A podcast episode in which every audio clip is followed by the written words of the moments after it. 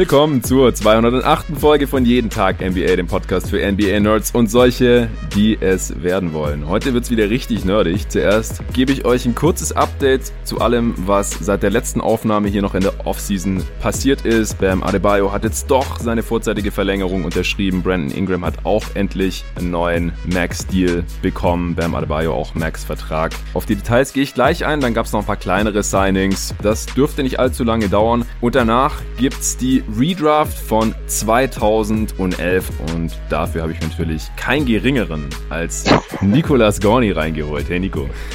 Hi Jonathan.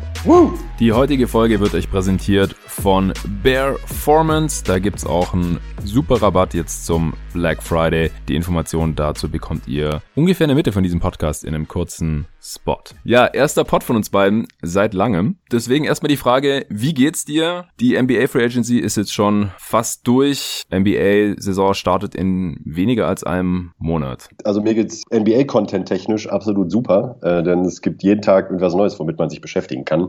Unter anderem eben die Draft, die ich auch diesmal wieder nicht äh, live verfolgt habe, sondern am nächsten Morgen ganz gemütlich äh, bei Twitter gecheckt habe, was alles so passiert ist, inklusive der ganzen Trades. Und ich fange jetzt immer so langsam, so in den letzten Wochen vor Saisonstart fahre ich dann so langsam an, mir mal so ein paar Rookies anzugucken. Aber auch da muss ich ganz ehrlich sagen, meistens warte ich tatsächlich, bis die richtige reguläre Saison losgeht und dann gucke ich mir die Spieler halt an, wenn ich mir die Teams angucke und betreibe da relativ wenig Scouting äh, nebenbei. Ja, mhm. und äh, wie immer Free Agency, äh, Radale und wir wissen ja auch, wie es bisher immer so war. Immer wenn man denkt, es passiert nichts, kommt dann sowas wie die Harden-Aktion jetzt, wo jetzt zwar noch nichts passiert ist, aber ähm, alle drei Monate hat irgendein Superstar keinen Bock mehr bei seinem Team zu spielen. Also für ja. Unterhaltung ist immer gesorgt. Ja, auf jeden. Also ich finde die Free Agency jetzt auch ziemlich besonders dieses Jahr. Erstens, weil sie halt nach vier Tagen echt quasi komplett durch ist. Also Anthony Davis hat immer noch nicht verlängert, aber das äh, ist, glaube ich, nur eine Frage der Zeit. Ja. Und ansonsten sind halt echt jetzt alle Free Agents mehr oder weniger schon unter Dach und Fach und die meisten Kader sind schon komplett voll und trotzdem hat sich eigentlich nicht wirklich viel verändert. Also die Contender sind eigentlich immer noch dieselben, auch wenn manche jetzt Starting Five was verändert haben oder die Bank ein bisschen ausgetauscht haben, wie halt die Lakers, Bucks äh, oder auch Celtics Celtics. Im Großen und Ganzen hat sich jetzt am Machtgefüge der NBA eigentlich nichts verändert. Es sei denn halt, es gibt doch noch einen äh, großen Trade von Harden oder Westbrook oder Biden und gegen wen oder was auch immer die dann getradet werden. Das ist noch ein bisschen offen. Houston sieht aktuell aber eher so aus. Man hört jetzt gerade eigentlich auch gar nichts mehr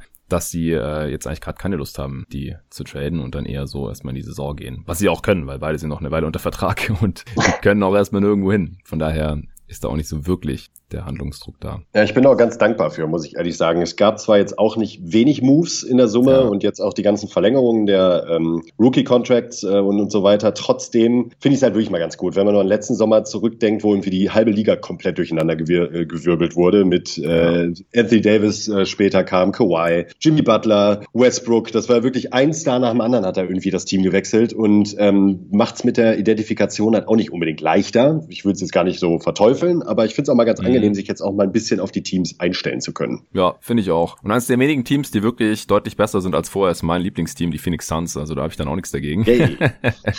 du bist auch schon so ein bisschen hier auf dem Bandwagon aufgesprungen. Ja, ein bisschen ist gut. Also ich habe, äh, ich, ich bin im Hype-Train äh, Train absolut integriert. Volle Kanne. Ich habe ich hab ein Jahresticket gebucht.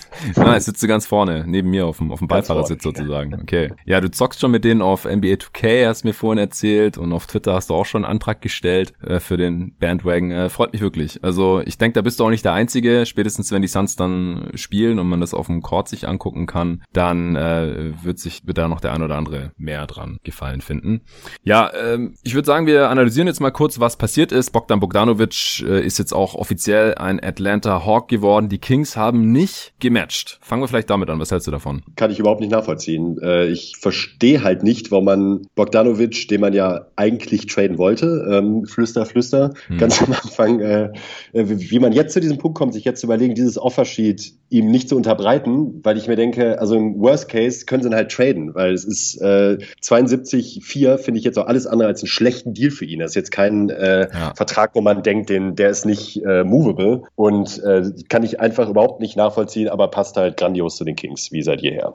Ja, also ich meine, sie haben jetzt auch ein neues Front Office, vielleicht hingen sie deswegen nicht so sehr an ihm. Sie wollen ja jetzt auch retoolen, also Also rebuilden ist vielleicht nicht der richtige Ausdruck, wenn man vielleicht den zukünftigen Franchise-Player mit Darren Fox ja schon längst gedraftet hat und ja jetzt auch schon eine vorzeitige Verlängerung gegeben hat, ein äh, Max-Deal, der auch zum äh, Supermax werden kann, also zumindest zum 30% Max eben, wenn er die entsprechenden Kriterien erfüllt mit All-NBA-Teams Bagley hat man schon gedraftet an zwei, natürlich zu hoch. Das hat jetzt auch jeder verstanden, dass es damals ein Fehler war von Divac, aber der ist zumindest noch da und Buddy Hield ist auch noch da. Äh, der ist allerdings auch schon fast so alt wie Bogdanovic. Äh, aber dass man jetzt halt zumindest an den älteren Spielern nicht unbedingt festhält und Bogdanovic ist halt schon 28, das kann ich auch irgendwie nachvollziehen, aber jetzt halt, es ist halt, wer ja, trotzdem. Ja halt es war ein Asset, wäre ein Asset gewesen. Haben sie auch versucht. Ja. Hat nicht geklappt mit den Bugs. Äh, da haben sie sich halt nicht so besonders geschickt angestellt. Und vielleicht hatten sie jetzt halt auch ein bisschen Angst. Ja, sie können ihn ja dann während der ersten Saison, nachdem sie das Offsheet gematcht haben, nur traden, wenn er zustimmt. Und zu den Hawks können sie ihn ein Jahr lang gar nicht traden. Das heißt, es wäre nicht ganz einfach geworden. 15% Trade-Kicker soll auch noch drin sein, den die Kings dann zahlen müssten. Also das Team, das ihn abgibt. Das müssen ja, also das gilt dann natürlich auch für die Hawks jetzt, falls sie ihn irgendwann mal traden wollen. Äh, Player Option im, im vierten Jahr. Also alles sehr spielerfreundlich und damit hat man es natürlich den Kings auch nicht besonders einfach gemacht. Ich verstehe es trotzdem nicht, weil man verliert ihn jetzt ohne jeglichen Gegenwert und das will man natürlich immer vermeiden und ich denke halt auch, dass er tradebar geblieben wäre dann in einem Jahr äh, oder halt vielleicht auch schon mit seiner Zustimmung dann jetzt während der laufenden Saison mit diesem im Schnitt 18 Millionen pro Jahr und jetzt am Anfang ist er bestimmt auch noch ein bisschen günstiger und wird dann halt mit der Zeit noch ein bisschen teurer. Für die Hawks ist es nochmal ein super Fang hier. Also die ja. hatten die Kohle einfach noch, die müssen die auch jetzt raushauen, bevor dann halt die jüngeren Spiele ihre Extensions bekommen und sie dann erstmal ein paar Jahre lang sicherlich kein Cap Space mehr haben werden. John Collins, wenn sie den behalten wollen, muss ja spätestens ab nächster Offseason gezahlt werden. Er will einen Max-Deal. Ich weiß nicht, ob er einen kriegt, aber günstig wird er sicherlich nicht. Und äh, dann geht es ja der Reihe nach immer so weiter mit äh, Trey Young und den anderen Spielern, die sie gedraftet haben, die sie dann vielleicht auch halten wollen. Deswegen jetzt war eigentlich die Möglichkeit, das Geld rauszuballern. Sie hatten da auch richtig viel, über 40 Millionen, haben das jetzt halt auf Gallinari, Chris Dunn, Rajon Rondo und eben Bogdanovic verteilt. Haben jetzt, glaube ich, sogar immer noch was übrig. Also damit haben sie jetzt halt einen sehr flexiblen Kader, einen tiefen Kader und greifen ganz klar die Playoffs an. Ich habe auch jetzt schon eine Frage bekommen für die Answering Machine, die ich morgen aufnehmen werde. Da geht es um die Atlanta Hawks, deswegen gehe ich jetzt auf das Team gar nicht mehr so viel mehr ein, aber vielleicht kannst du ja noch sagen, wie dir Bogdanovic für die Hawks gefällt? Also grundsätzlich gefällt er mir super in dem Team. Ähm, ich würde mich dir da anschließen. Ähm, die hatten das Geld und es macht durchaus Sinn, das für einen Spieler wie Bogdanovic äh, auszugeben. Also ich finde den Deal auch an sich, also jetzt ähm, auch im Vakuum betrachtet, finde ich, ist das ein guter Vertrag für Bogdanovic. Das sollte ja schon wert sein. gleichzeitig denke ich mir aber auch, wo du auch schon von der Playoff-Luft gesprochen hast, wenn ich mir ein Crunch-Time-Lineup mit Bogdanovic, Gallinari und Trey Young vorstelle, dann äh, ja, muss man halt auch jeden Angriff scoren, sonst verliert man, würde ich sagen. Ähm, ja. Das sieht defensiv schon richtig düster aus. Sie können halt auch defensiv Lineups aufs Feld schicken. Also Klar. wie gesagt, ich will da jetzt noch nicht zu sehr vorgreifen für den Pod morgen, aber sie haben halt mit Capella und oder Okongwu und dann halt Chris Dunn, der einer der besten Defender gegen Guards ja. und kleinere Flügelspieler ist und dann halt auch noch die Rookies des letzten Jahres, die da auch schon Ansätze zumindest gezeigt haben, Radish mehr als Hunter, halt schon auch Spieler, die verteidigen können und Rondo halt auch, wenn es dann halt die Playoffs sind, in der Regular Season wahrscheinlich eher nicht. Wobei ich witzig finde, Spiel. Ja, genau.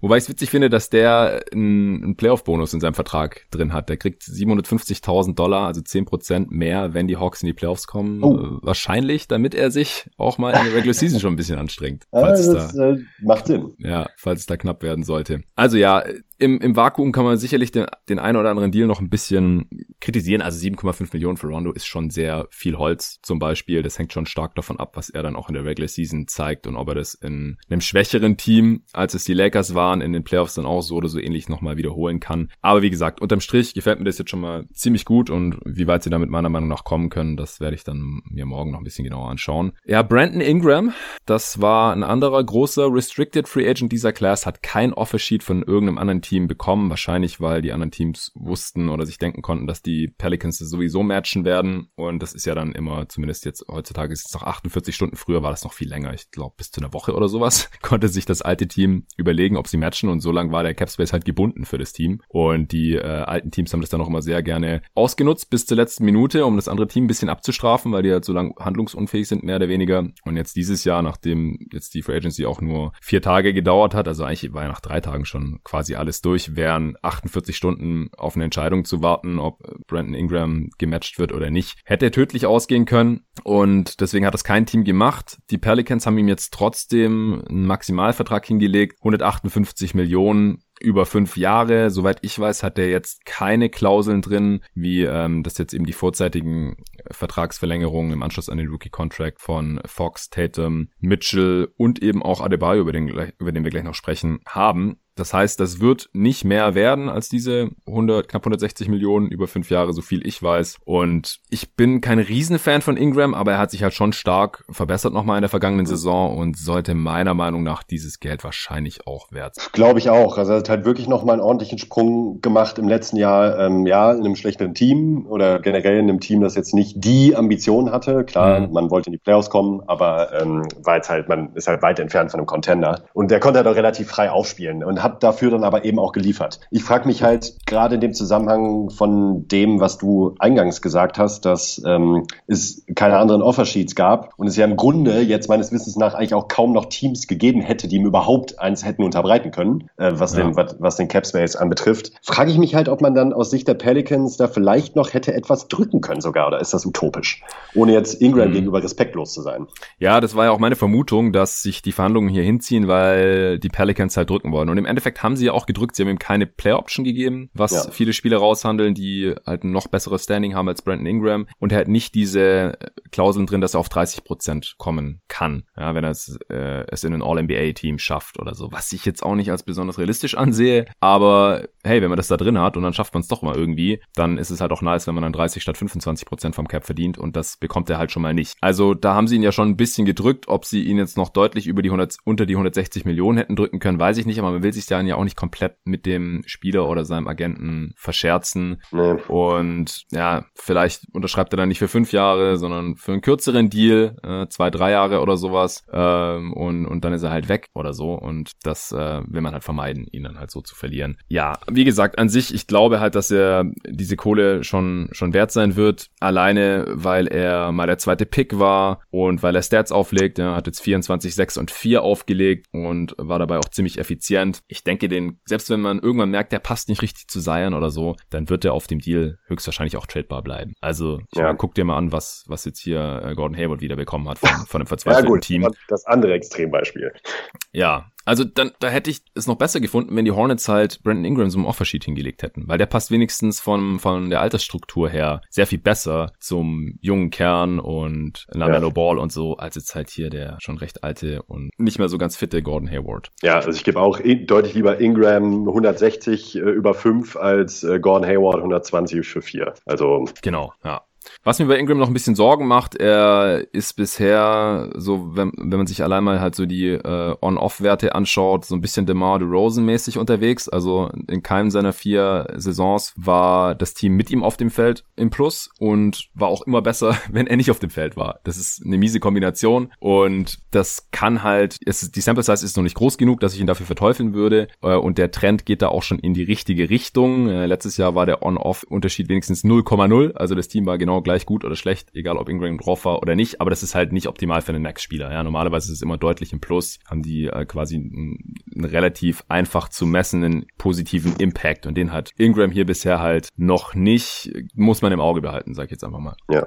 Gut, Bam Adebayo, der vierte Spieler, der eine Vertragsverlängerung, eine vorzeitige Vertragsverlängerung schon bekommen hat. Das war eine kleine Überraschung, weil jetzt ein Haufen Cap Space im nächsten Sommer 2021 wenn ein gewisser Janis Antetokounmpo Free Agent wird, wahrscheinlich, Stand heute zumindest, wenn der jetzt nicht auch noch vorzeitig seinen Supermax bekommt oder unterschreibt, bekommen wird den auf jeden Fall, dann haben die Heat jetzt halt deutlich weniger Cap Space. Die sind zwar sehr flexibel, weil sie ja jetzt diese Offseason auch nur Einjahresverträge oder One plus One Deals rausgegeben haben, also mit Team Options. Also die, die Heat bekommen wahrscheinlich schon Cap Space, wenn sie das wollen. Das haben sie immerhin bekommen. Sie haben auch äh, Jimmy Butler einen Max Deal gegeben, ja. obwohl sie gar kein Cap Space hatten. Ja. Also das würde ich Pat Riley schon zutrauen. Aber im ersten Moment war halt vor allem auch vor dem Hintergrund, dass äh, Bam denselben Agent wie Janis hat.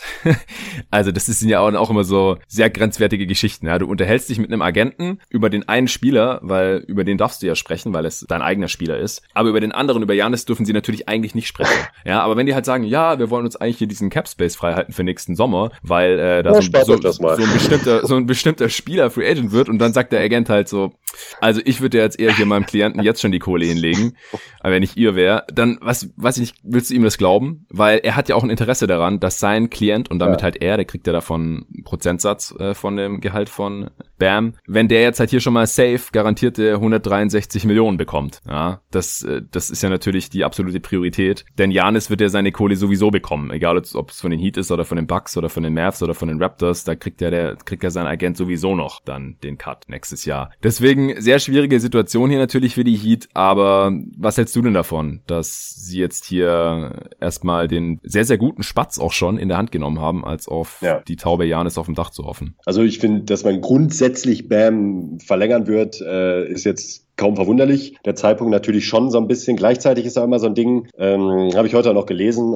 so als Denkanstoß, dass bei Kawhi damals bei den Spurs es wohl auch ein Grund gewesen war, dass er rumgestänkert hat oder angefangen hat, un, äh, unglücklich zu sein, ja. eben weil er nicht rechtzeitig diese Max-Verlängerung angeboten bekommen hat, was ja in dem Fall auch an der Verletzung lag. Ich möchte jetzt aber gar nicht äh, in die Tiefe gehen. Das grundsätzlich für das Klima im Team und auch äh, zwischen Team und Spieler natürlich besser ist, wenn die Sache einfach vom Tisch ist, ähm, finde ich absolut nachvollziehbar. Und ja. das Geld ist Bam meiner Meinung nach auch durchaus wert. Ähm, das würde ich ihm auch jederzeit zahlen, ja. sowohl perspektivisch als auch jetzt schon aktuell. Gleichzeitig, wie du direkt schon gesagt hast, die Heat kriegen von mir den Benefit of the doubt. Also wenn die wissen, Janis ist verfügbar und Janis möchte dahin, dann werden die Cap Space freimachen. Das wird, das wird nicht das Problem sein am Ende. Ich sehe es tatsächlich ziemlich unkritisch. Ja, ich auch. Also ich habe halt auch kritische Stimmen auf Twitter gesehen. Ja, ist Bam echt so ein Spieler, den man jetzt schon so einen vorzeitigen Max gibt und da ist meine Antwort einfach ganz klares Ja. Also ich habe dann auch mal selber für mich kurz so eingeteilt, wer sind die Spiele, die es jetzt schon wert sind und auch sehr sicher wert sein werden, solange die sich nicht schwer verletzen oder auf einmal viel schlechter sind. Das war halt bei Devin Booker und Carl Towns so, vor zwei Jahren haben die das bekommen. Das ist bei Bam Adebayo so und wer war Jason Tatum, Tatum genau. Ja. Den würde ich auf jeden Fall auch noch mit reinzählen. Von mir aus kann man auch noch Donovan Mitchell mit reinzählen, der das jetzt von den Jazz ja auch schon bekommen hat. Tatum und Mitchell haben ja auch eine Player Option im fünften Jahr bekommen und halt diese 30% Klausel, sobald sie in ein All-NBA-Team kommen. Adebayo hat auch solche Klauseln drin. Ich weiß jetzt nicht, ob die so sind wie bei Fox, dass er mehr bekommt, je höher das All-NBA-Team ist, in, das, in dem er landet. Ja, bei Fox ist es so, beim All-NBA Third Team bekommt er 26% vom Cap, beim Second Team 28, nur beim First Team 30. Bei Tatum und Mitchell ist es so, dass die 30% bekommen, also dann diese 196 Millionen, sobald die in irgendein All-NBA-Team kommen in der nächsten Saison. Und bei Adebayo weiß ich jetzt nicht, was da der Fall ist und er hat keine Player Option, so viel ich weiß. Also, das ist ja dann schon mal nicht das absolute, der absolut spielerfreundlichste Vertrag. Also, wie es jetzt halt bei Mitchell und Tatum der Fall ist. Also, bei ja. den fünf Spielern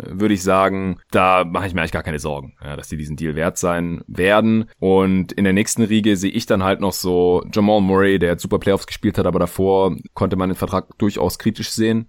Ja. Dann äh, Ben Simmons, der auch noch nicht gezeigt hat, dass er in den Playoffs funktionieren kann, wie es halt ein Bam war, der in manchen Serien Topscorer war, der eine offensive Option ist, obwohl er nicht mal einen Wurf hat oder jetzt besonders ja, viel off the dribble kreiert, aber der, der kann auch dribbeln, der kann auch passen und er ist ein All-Defense-Level Defender. Also ja, ist wahrscheinlich der mobilste, dynamischste Big-Verteidiger neben Anthony Davis, würde ich sagen, in der Liga. Ja. Und das ist schon Geld wert. Also ja. auch gerade in der heutigen Zeit beim, im Small Ball. Genau. Und er konnte nie vom Feld gespielt werden. Als Big, der nicht ja. werfen kann. Also das ist halt ein, der ist ein totaler Outlier jetzt unter diesen Spielern, weil bei den anderen ist immer klar, okay, die sind entweder extrem gute Shooter äh, oder können extrem viel off the dribble machen und für sich und andere kreieren oder halt beides sogar äh, von den Spielern, die ich jetzt in der ersten Riege genannt habe. Und dann hast du halt einen Big, der nicht werfen kann und jetzt nicht so viel viel was weiß ich, der ist kein Pick-and-Roll-Ball-Händler oder so, ja. Und, aber er kann halt alles andere so gut, dass man ihm trotzdem hier diesen Deal geben kann und sollte. Und ob das mit Janis nächsten Sommer klappt, keine Ahnung. Es kann ja auch noch sein, er,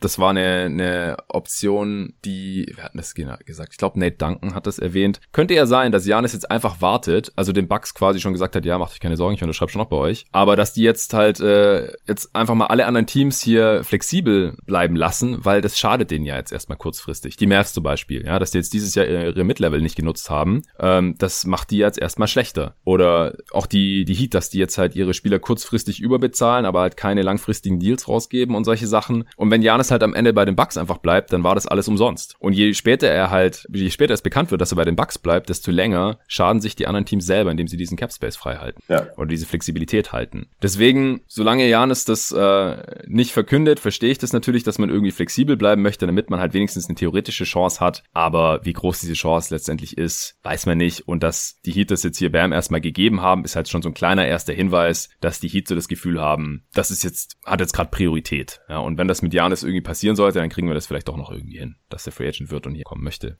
Gut, dann gab's noch ein paar kleinere Deals, die wir noch kurz angesprochen haben wollten. Ah, ich wollte noch kurz sagen, ich muss mich noch korrigieren. Im gestrigen Pod, äh, vorgestrigen Pod, im letzten Pod, da habe ich einmal versehentlich Omari Spellman anstatt Chedi Osman gesagt. Ich weiß nicht genau, wie das passieren konnte. Ich hatte in der Minute davor hatte ich halt über diesen Knicks-Deal mit Omari Spellman und Jacob Evans gesprochen und dann äh, habe ich gesagt, die Cavs haben ja kaum Wings außer Isaac Okoro und Omari Spellman. Wollte aber Chedi Osman sagen.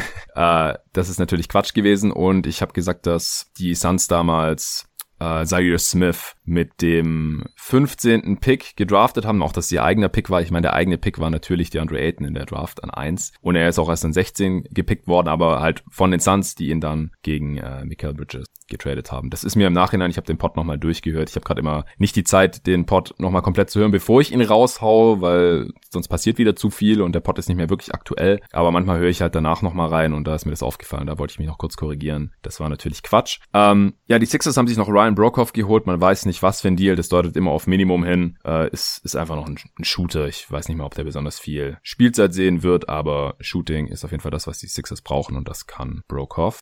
Äh, Frank Jackson geht zu den Oklahoma City. Auch da ist es mir noch nicht bekannt, was für ein Deal es ist. Deswegen wahrscheinlich auch. Minimum könnte auch mehr sein. Ich glaube aber nicht, dass jetzt hier die Konkurrenz noch besonders hoch war für Frank Jackson. Der war letzte Saison Backup Point Guard bei den Oklahoma City Thunder. Die Thunder, da ist auch immer noch nicht klar, ob die über oder unter dem Cap agieren. Die haben theoretisch könnten die ihm mit Cap Space mehr geben und noch mit diversen Exceptions, wenn sie als Over the Cap Team agieren wollen. Also die haben ja so viele Moves jetzt hier gemacht, dass die da noch relativ flexibel sind. Was noch wichtig ist, das dürfen wir auf keinen Fall vergessen, Steven Adams ist jetzt noch herausgekommen. Es gab ja diesen super komplizierten Fünf-Team-Trade, war das jetzt, glaube ich, im Endeffekt, zwischen Oklahoma City, New Orleans Pelicans, Milwaukee Bucks, Denver Nuggets. Diese vier Teams waren auf jeden Fall drin. Und die äh, in, in Zuge diesen, dieses Deals ist ja Steven Adams, ja, Vier-Team-Trade war es, ich habe sie vor mir, ist ja Steven Adams natürlich von den Thunder zu den Pelicans gekommen. Den Deal hatte ich hier, glaube ich, auch schon zweimal erwähnt und jedes Mal ist halt nochmal rausgekommen, dass der Deal nochmal irgendwie erweitert oder angepasst wurde.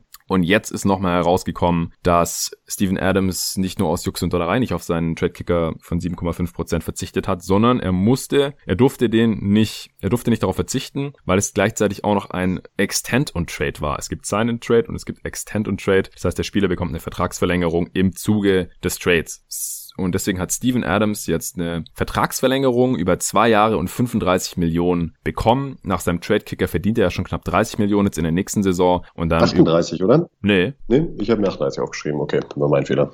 Echt? Nee. Oh. Also er verdient knapp 30 Millionen jetzt nach dem Trade-Kicker. Davor waren es, glaube ich, 27 und dann halt nochmal 7,5 Prozent irgendwie drauf. Und dann in der in den folgenden beiden Saisons verdient er 35 Millionen zusammen. Wie gefällt dir das, Nico? Gar nicht. das also, dachte ich mir schon.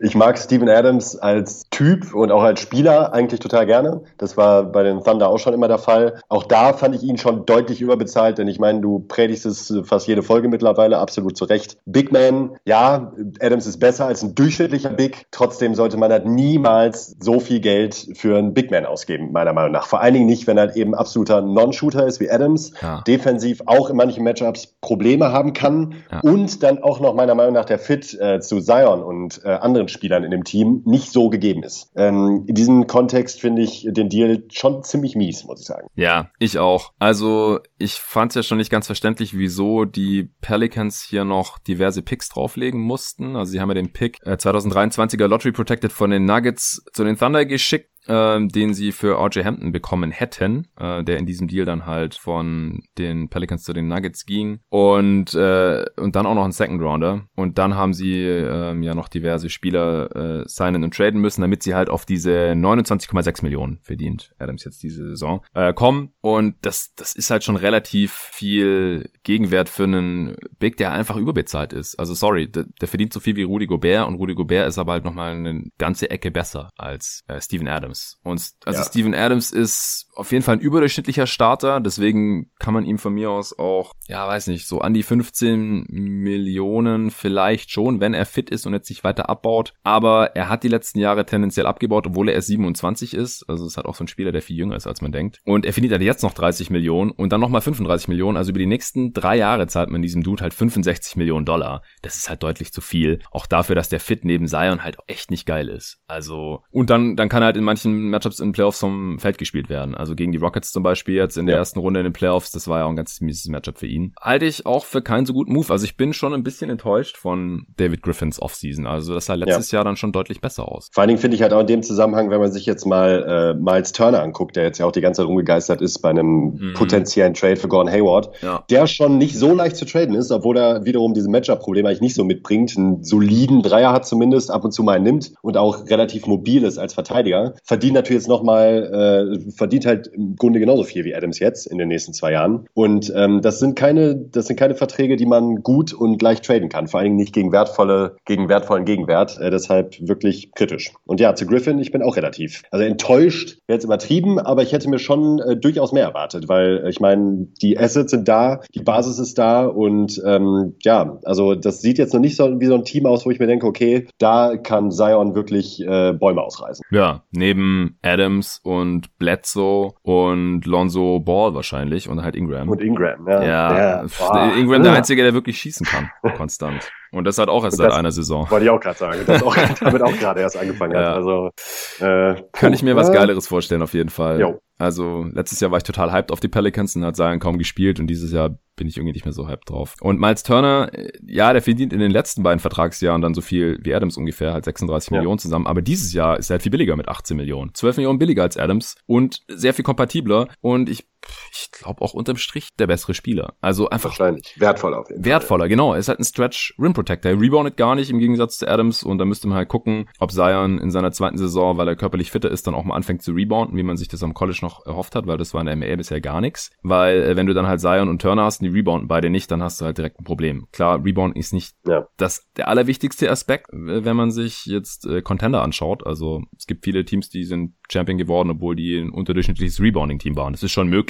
aber so völlig drauf verzichten sollte man wahrscheinlich auch nicht. Also das äh, gefällt mir wirklich auch nicht so gut. Ähm, ich denke, sonst ist nicht mehr wirklich viel passiert, über das wir sprechen müssen. Also die Suns haben sich noch längst einen Galloway geholt. Das ist ein solider Combo, Backup Guard. Äh, dafür haben sie Elio Kobo entlassen. Sein Vertrag war ungarantiert. Kostet sie jetzt, glaube ich, nichts oder nur sehr wenig. Ist natürlich ein bisschen schade, weil man den erst vor zwei Jahren gedraftet hat und er nie so richtig eine Chance bekommen hat. Im ersten Jahr war er einfach noch nicht ready und letztes Jahr hat er dann halt hinter Rubio und Carter und Cameron Payne gespielt und so. Aber klar, wenn er sich halt nicht gegen die durchsetzen kann, dann weiß ich halt auch nicht, ob er ein NBA-Spieler ist. Ähm, hat schon Fortschritte gemacht. Äh, er hat ein ganz gutes Auge, war eine Zeit lang, also gerade in der Rookie-Saison war er vielleicht der beste Pick-and-Roll-Point Guard der Suns. Also ist aber auch echt keine Auszeichnung. Äh, unkonstanter Werfer und ja, einfach auch nicht wirklich kräftig genug. Ähm, sehr, sehr schnell. Ich weiß nicht, vielleicht, so wenn ich jetzt irgendwie die Thunder wäre oder irgendein Team, wo halt nächste Saison, bei dem klar ist, dass nächste Saison jetzt nicht um die Playoffs, äh, um die Playoffs gespielt wird oder sowas, dann würde ich mir den vielleicht noch reinholen. Oder auch die Knicks. Ja, die haben jetzt auch noch keine überzeugenden Lösungen auf der Eins, aber haben jetzt halt auch schon wieder Alfred Payton 5 Millionen gegeben. Ja, da hätten sie vielleicht mal noch abwarten können. Nee, ansonsten, ja, ja wolltest du da, was sagen? Da muss ich eine Lanze für James Jones brechen, auf jeden Fall. In diesem, also wenn man sich anguckt, was der jetzt getan hat im Vergleich zu seinem Vorgänger und bei all dem Robert Sava-Bashing, das wir immer so betrieben haben, letztes Jahr muss man auch mal was Gutes über die Suns verlieren.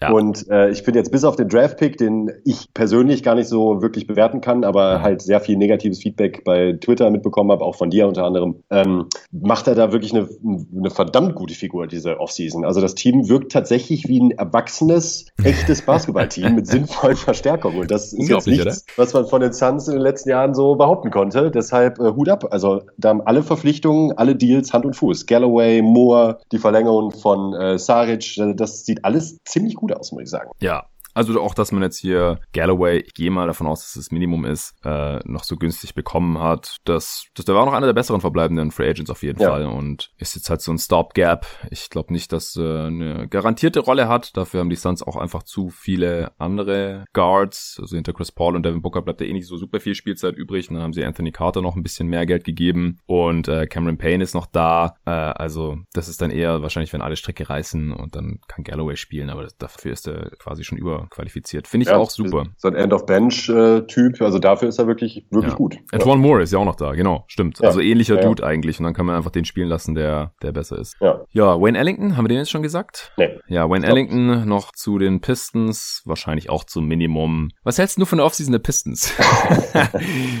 Passt dir eigentlich ganz gut ins Bild irgendwie, dieser Ellington-Move noch? Ja, es ist, es ist ein Scherbenhaufen. Also ich, ich, ich kann es einfach nicht verstehen. Es ist irgendwie bescheuert. Äh, dieses Team, also auch generell die Fans dieses Teams, tun mir wirklich unfassbar leid. Ich finde, die Pistons sind immer so, jeder weiß, dass die nix, äh, Scheiße bauen, jeder weiß, dass die Kings Scheiße bauen. Und äh, gut, die Suns haben jetzt, jetzt gerade sehen sie wieder richtig gut aus, haben aber auch unfassbar oft in Sack gehauen in den letzten Jahren, trotz guter Spieler, die sich teilweise geholt haben. Ja. Aber die Pistons fliegen da meiner Meinung nach immer so ein bisschen unterm Radar und sind bei mir, glaube ich, wirklich der Top-Anwärter für das beschissenste Team der Liga in der Hinsicht, davon Fan zu sein. Ich glaube, das muss so frustrierend sein, ja. über diese ganzen Jahre sich immer wieder zu denken, wo führt das hin? Da hat nichts Hand und Fuß. Die haben keine echten Top-Talente. Uh, boah, also ja, Blake Griffin, cool, wenn er denn mal mehr als 20 Spiele machen kann in der Saison. Aber auch was da jetzt wieder fabriziert wurde in der Offseason, ähm, ja, ich kann nur einfach nur den Kopf schütteln.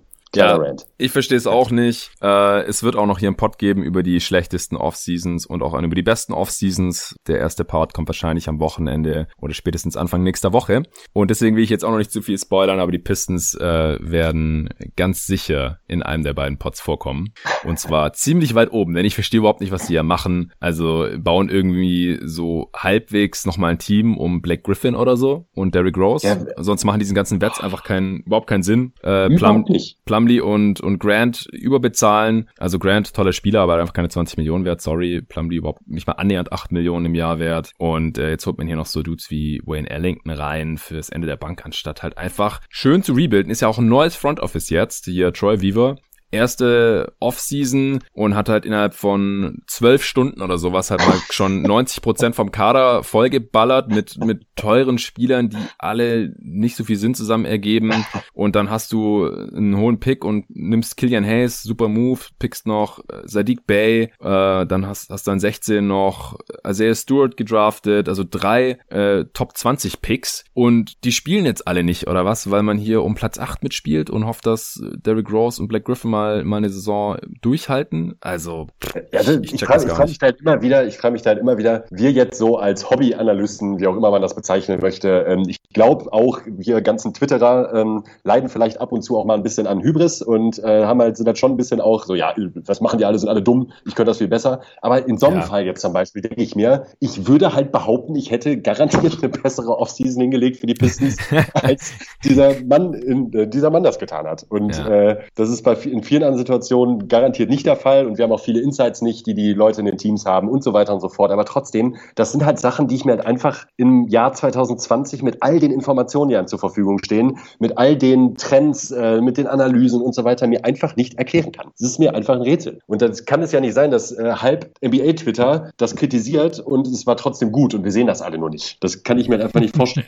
Deshalb, äh, wow, Wahnsinn, Wahnsinn, Gott. Ja, sehe ich sehr ähnlich. Wie gesagt, ich spare mir meine Munition jetzt noch ein bisschen für die besagten Pots. Okay, dann äh, würde ich sagen, kommen wir endlich zu Redraft. Endlich mal was, was nichts mit Draft oder Free Agents oder Trades oder, oder Offseason zu tun hat, zumindest nicht äh, der letzten neun Jahre. Denn äh, wir schauen uns die NBA Draft von 2011 nochmal an, die Draft Class, und draften die nach unserem Gutdünken. Einfach nochmal neu. Wir peilen jetzt mal so ungefähr 20 Picks an. Die Class ist nicht super tief, aber ich denke oh. so, ja, so 20 Spieler, äh, äh, die, die brauchbar sind, die können wir selbstbewusst picken und danach äh, können wir mal gucken, vielleicht ein paar Mentions oder so. In der Spitze ist die Draft sneaky all-time great, finde ich. Also, ja, total. ich bin ja jetzt mit Arne dazu übergegangen, nicht mehr die Spieler äh, erstmals zu nennen, wenn sie gepickt werden. Deswegen hau ich jetzt einfach nochmal raus, äh, wer da so Schade. alles drin war.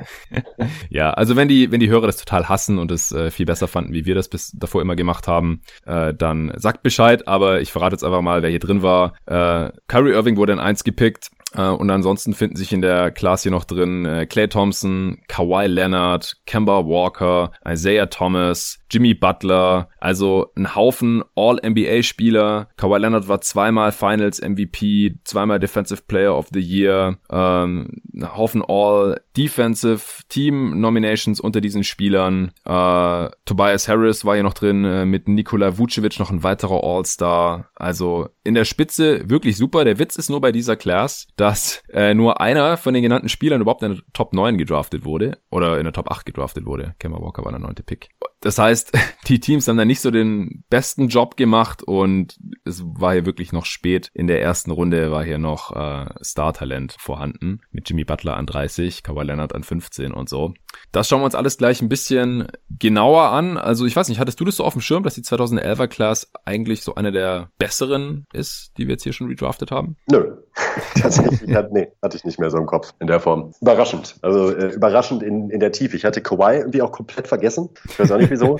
du vor allem. 2000, ja, ich habe den 2011, ich habe den irgendwie 2012 eingespeichert. Ich weiß auch nicht wieso. Aber ähm, ja, also wie du auch gesagt hast, so sneaky äh, vom, von der Spitze her ist das schon verdammt heftig. Also da sind wahrscheinlich die ersten fünf, sechs Spieler dieser Klasse wahrscheinlich besser als alles, was dieses Jahr gedraftet wurde. Also ja gut, wahrscheinlich. sah ja damals auch nicht so aus. Also wie gesagt, äh, außer Kyrie ja, wurde stimmt. keiner hier in der Top 8 gedraftet. Ja. Das ist ja dann immer so ein bisschen der, der Crapshoot in der Draft, wobei sich halt auch das äh, Scouting und sorry 3, 2, 1. Wobei sich halt auch Scouting und äh, Evaluation, Spielerevaluation nochmal deutlich weiterentwickelt hat seither. Also 2011 war auch die erste Draft, die bei GoToGuys.de gecovert wurde und wo es da schon ein Radar gab und ein Draft-Ranking von äh, Tobi Berger und Co. Und da hat sich halt seither nochmal einiges getan. Das hat er auch in der Folge, die ich neulich mit ihm aufgenommen hatte, über zehn Jahre Scouting äh, nochmal erklärt gehabt. Und einerseits war halt hier, wie gesagt, die, die NBA-Draft bildet nicht ab, wie talentiert die Spieler waren oder die haben das ja auch nicht richtig evaluiert. Und damals haben aber die wenigsten gesagt, ah ja, Kawhi müsste aber eigentlich Top 3 gepickt werden oder Jimmy Butler ist auf jeden Fall ein Lottery-Pick oder sowas. Das wäre heute vielleicht ein, bisschen anders. Wir können uns auch gleich dann immer noch ein bisschen über die Gründe unterhalten, wieso das damals vielleicht nicht so gesehen wurde und dann in der NBA alles ziemlich optimal für die gelaufen ist. Aber das zeigt halt auch nochmal, also es kann auch heute noch bestimmt und auch in der Draft dieses Jahr 2020 äh, halt ein, ein Star irgendwie erst an 20 oder 25 oder 15 gepickt worden sein. Das, das kann jederzeit passieren, einfach weil das alles so unvorhersehbar ist. Aber mir ist auf jeden Fall auch aufgefallen, in dieser Class war das extrem. Ähm, aber wie gesagt, insgesamt sieben All-Stars, sechs All-NBA-Spieler. Und das Ding ist ja auch, wir kommen jetzt immer näher an das Jahr 2020 heran. Die Draft ist erst neun Jahre her. Und die Spieler sind alle noch in ihrer Prime. Viele sind noch nicht mal 30. Das heißt, da kann auch die eine oder andere Auszeichnung hinzukommen. Das heißt, unterm Strich, wenn man sich die Class in fünf oder zehn Jahren nochmal anschaut, dann kann die im historischen Vergleich noch besser dastehen. Ich habe mir die Draft damals live reingezogen, kann ich mich noch erinnern. Äh, an was kannst du dich noch erinnern von damals? Mm, ich kann mich, ich habe es mir natürlich nicht live angeguckt.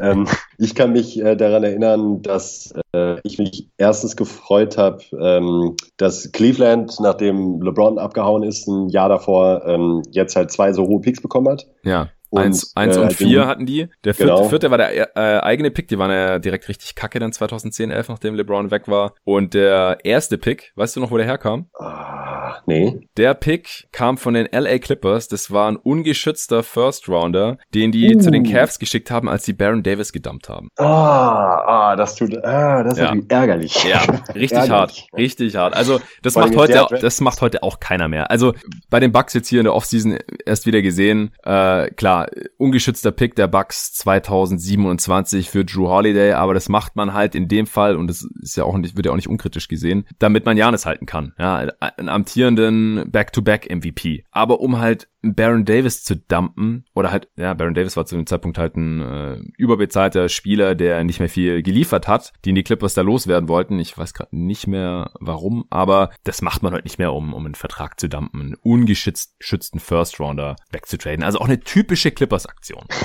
Ja. Ja. Und dann bekommen die Cavs halt einen First Pick erstmal, Lottery-Glück und dann noch äh, Kyrie Irving, einer ja. der, der besten Spieler dieser Class.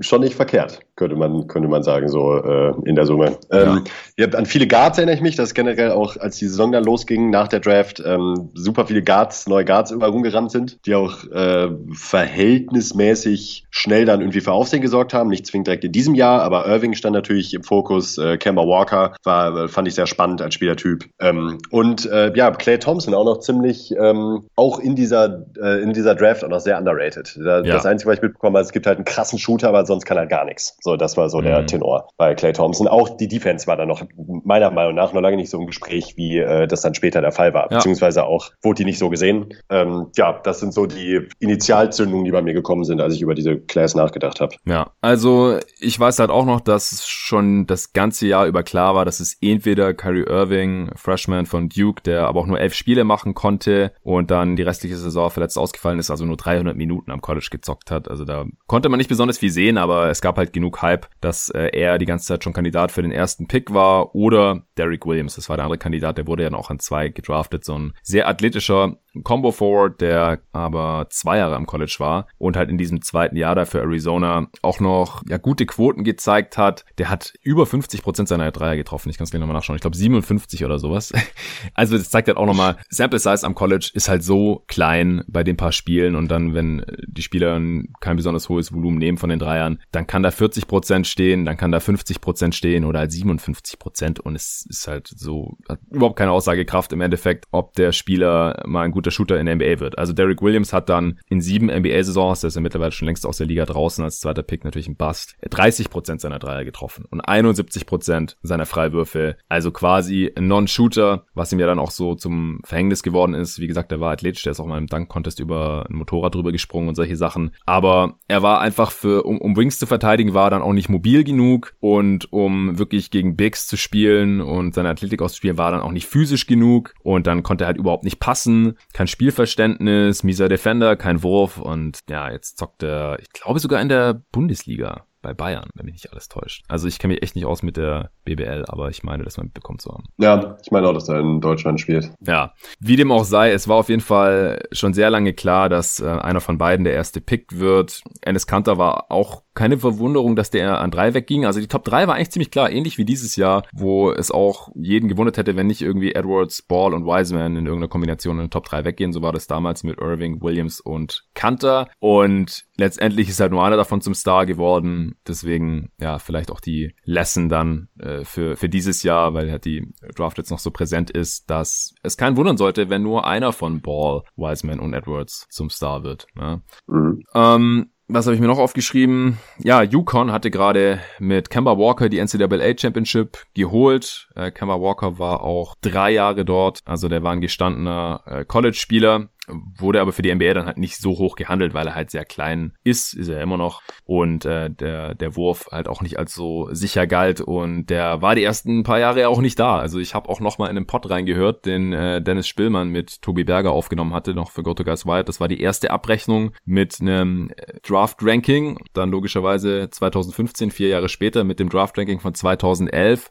und da haben sie sich halt überlegt, wieso sie welchen Spieler damals äh, richtig oder falsch eingeschätzt haben. Und bei Kemba Walker hat Dennis 2015 noch gesagt, ja, Kemba ist halt ineffizient und hat immer noch keinen Wurf. Weil der hatte halt in der Vorsaison 30 Prozent seiner Dreier getroffen. Und ab der folgenden Saison hat er dann endlich seine äh, Pull-Up-Dreier richtig gut getroffen und seitdem ist er erst ein guter Spieler und ein Star geworden. Danach war er dann immer All-Star und ähm, ist seither eigentlich immer, immer besser geworden. Ja, das ist wie so ein, wie so ein Aufwärtstrend eigentlich jetzt auch bis, bis dieses Jahr in Boston noch, war ja auch noch mal ein bisschen besser, meiner Meinung nach. Ja. Also das war auch, ist auch interessant, über den sprechen wir ja nachher noch mal. Äh, Jimmer Fredette galt am College auch so für viele als nächster Steph Curry, also vor allem für die, die sich eher so oberflächlich damit beschäftigt haben, weil er halt krasse Stats aufgelegt hat, auch ein heftiger Shooter war für BYU, äh, aber er war halt auch älter als die Konkurrenz und er ist halt einfach nicht athletisch genug für die NBA, wie sich dann sehr schnell herausgestellt hat. Die Kings haben das nicht gecheckt, haben den an 10 gedraftet, was natürlich übel war. Äh, hatten ja vorher Marcus Cousins gedraftet und danach haben die halt nur noch Busts gezogen die folgenden Jahre, was halt auch ein Grund dafür ist, dass äh, die Kings unter Cousins nie irgendwas gerissen haben. Die haben ja dann Fredette, Stauskas, Ben McLemore,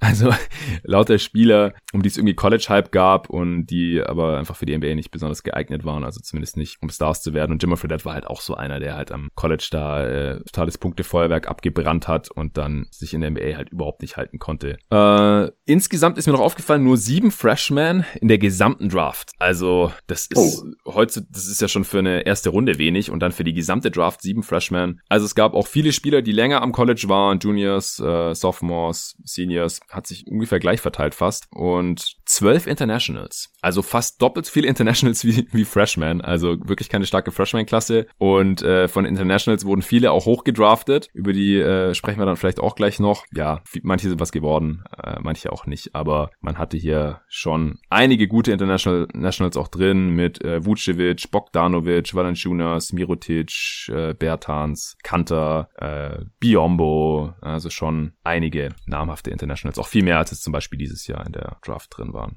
So, Gut, ansonsten, falls es eure erste Redraft ist, die ihr hört, wir picken jetzt abwechselnd die ersten 20 Picks durch, also übernehmen quasi die Teams. Allerdings nehmen wir immer den unserer Meinung nach besten Spieler, der an dieser Stelle noch verfügbar ist, den BPA und machen uns nicht allzu viele Gedanken darüber, wie das Roster aussieht, wie das zusammenpassen könnte und so, denn das würde sonst ausufern, das würde viel zu lang dauern, wenn man das bei jedem Team noch irgendwie evaluieren und hier diskutieren würde, welcher Spieler da jetzt am besten passt. Und tendenziell ist es ja auch so, dass Teams sich im Zweifel immer für den besseren, talentierteren Spieler entscheiden sollten, denn äh, wenn man danach Need draftet, dann geht es öfter mal nach hinten los. Außerdem wissen wir um die Verletzungen der Spieler, ob die besonders verletzungsanfällig waren, ob die viele Spiele verpasst haben. Wir sind keine Wunderheiler jetzt im Nachhinein, können wir das nicht ändern, sondern das fließt natürlich in die Evaluation ein, denn Availability ist ja auch eine Ability, wie man so schön sagt. Ja. ja, letztes Mal hatte ich den First Pick bei der Redraft 2010, deswegen bist du dran mit dem ersten Pick der Redraft 2011 hier bei Jeden Tag NBA. Nimmst du natürlich Kawhi Leonard und äh, die Cavs-Anhänger werden sich da, würden sich da natürlich wahnsinnig freuen, wenn das geklappt hätte, oh LeBron oh James direkt mit Kawhi Leonard zu ersetzen. Wäre natürlich eine nette Sache. Allerdings da auch mal direkt als Disclaimer. Steht irgendwie noch so im Raum, ob er sich da ähnlich entwickeln ja. hätte können, wie er das bei den Spurs getan hat. Ja. Also ähm, jetzt mal unabhängig, ich glaube, wir müssen jetzt Kawhi Leonard äh, für keinen Hörer als Spielertyp wirklich beschreiben. Äh, ist, wenn nicht sogar der beste Spieler der Liga oder ganz oben mit dabei, äh, absolut elitärer Spieler. Wahrscheinlich wahrscheinlich der beste Ceiling Raiser der Liga, würde ich sagen. Mhm. Ja, und entscheidet Playoff-Spieler alleine, kann ein Team tragen, ähm, kann wahnsinnig gut verteidigen und so weiter. Ich finde bei ihm viel spannender, was du direkt am Anfang auch schon mal gesagt hattest. Ähm, er und Jimmy Butler sind halt diese Spieler in dieser Draft-Class, ähm, wo man es in dieser Form meiner Meinung nach einfach nicht sehen konnte, dass sie sich in der Form entwickeln. Es gab Upside, auch bei Kawhi gab es Upside. Der hat allein von der von seiner ähm, Wingspan und von seinen Händen und der Athletik schon viel Potenzial gehabt, aber aber kein Mensch hätte bei ihm erwarten können, dass er offensiv so explodiert. Also der Wurf war sehr wackelig, gerade am Anfang auch noch. Hm. Ähm, sah nicht so toll aus und da hat ähm, Mr. Engelman von den Spurs wie bei vielen anderen Spielern eine, einen absoluten Traumjob hingelegt, ähm, Kawhi da in der Richtung so zu entwickeln. Äh, die Defense war klar, aber am Anfang auch, nachdem der Trade dann passiert ist äh, zu San Antonio, hieß halt eher, es ist ein guter Wing, der auch relativ schnell solide Leistung bringen kann, aber kein Mensch hat da von einem potenziellen Superstar gesprochen. Also ich kann mich nicht da,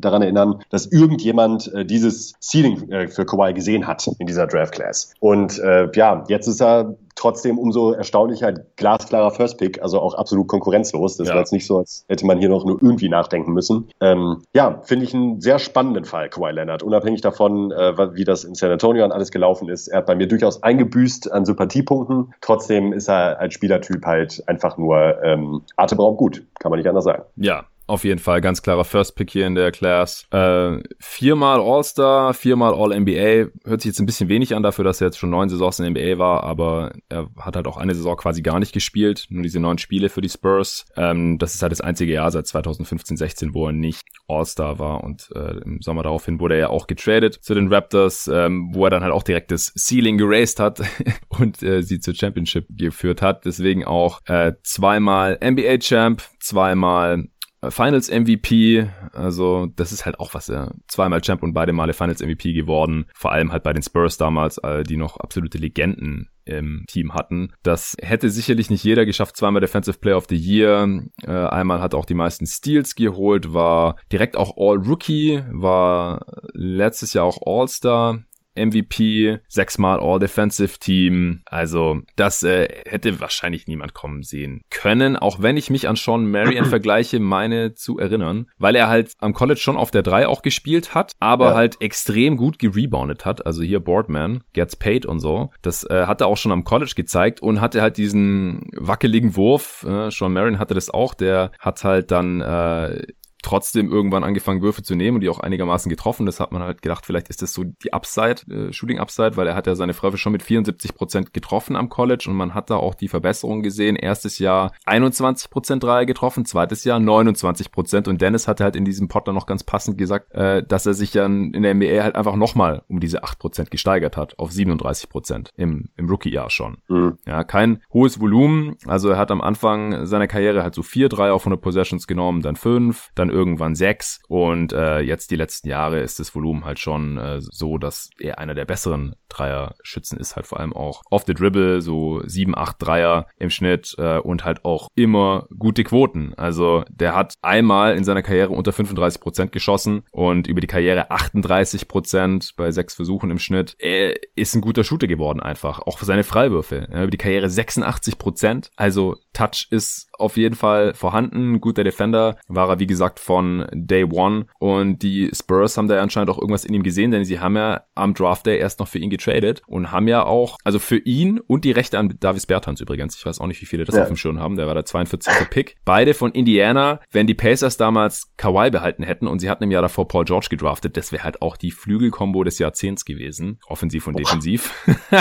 Richtig krass, wenn die sich beide so entwickelt hätten dann. Aber nee, sie haben, wollten lieber George Hill haben von den Spurs, der ja auch ein gestandener Spieler war. Der war ja, äh, Six, ja. Sixth Man quasi hinter. Tony Parker. Äh, wichtiger Teil auch da von den Contendern. Und den, auf den hatten es die Pacers halt abgesehen und haben dafür quasi Kawhi und äh, Bertans oder die Rechte an Bertans rübergeschickt. Bertans kam ja dann erst sehr viel später in die NBA. Aber das war natürlich ein sehr ordentlicher Trade von RC Buford wahrscheinlich damals, oder? Ja, äh, das muss man auf jeden Fall sagen. Man muss fairerweise da auch noch erwähnen, die Shooting-Form bei Kawhi sah schon auch am Anfang schon vielversprechend aus. Zumindest so, dass man sich dachte, da ist vielleicht was zu holen. Ist jetzt eben kein Sean Marion gewesen von der äh, Ästhetik her oder von der Optik mhm. her. Gehört auch unabhängig davon äh, für mich immer noch zu den schönsten Würfen in der Liga von äh, Kawhi. Ich finde es ein sehr ästhetischer, gerader, schöner Jumpshot ja. den er hat. Ich würde gerne zwei Punkte noch ansprechen bei Kawhi, die mir wichtig wären. Ja. Und zwar zum einen finde ich, äh, was man bei ihm immer wieder vergisst, das kam bei den letzten Playoffs, ähm, als er noch für die Raptors gespielt hatte, äh, öfters mal zu tragen, wie unfassbar stark er ist von, ja. von, vom Körper. Also man sieht ihm zwar an, dass er kräftig ist, aber ähm, der geht da tatsächlich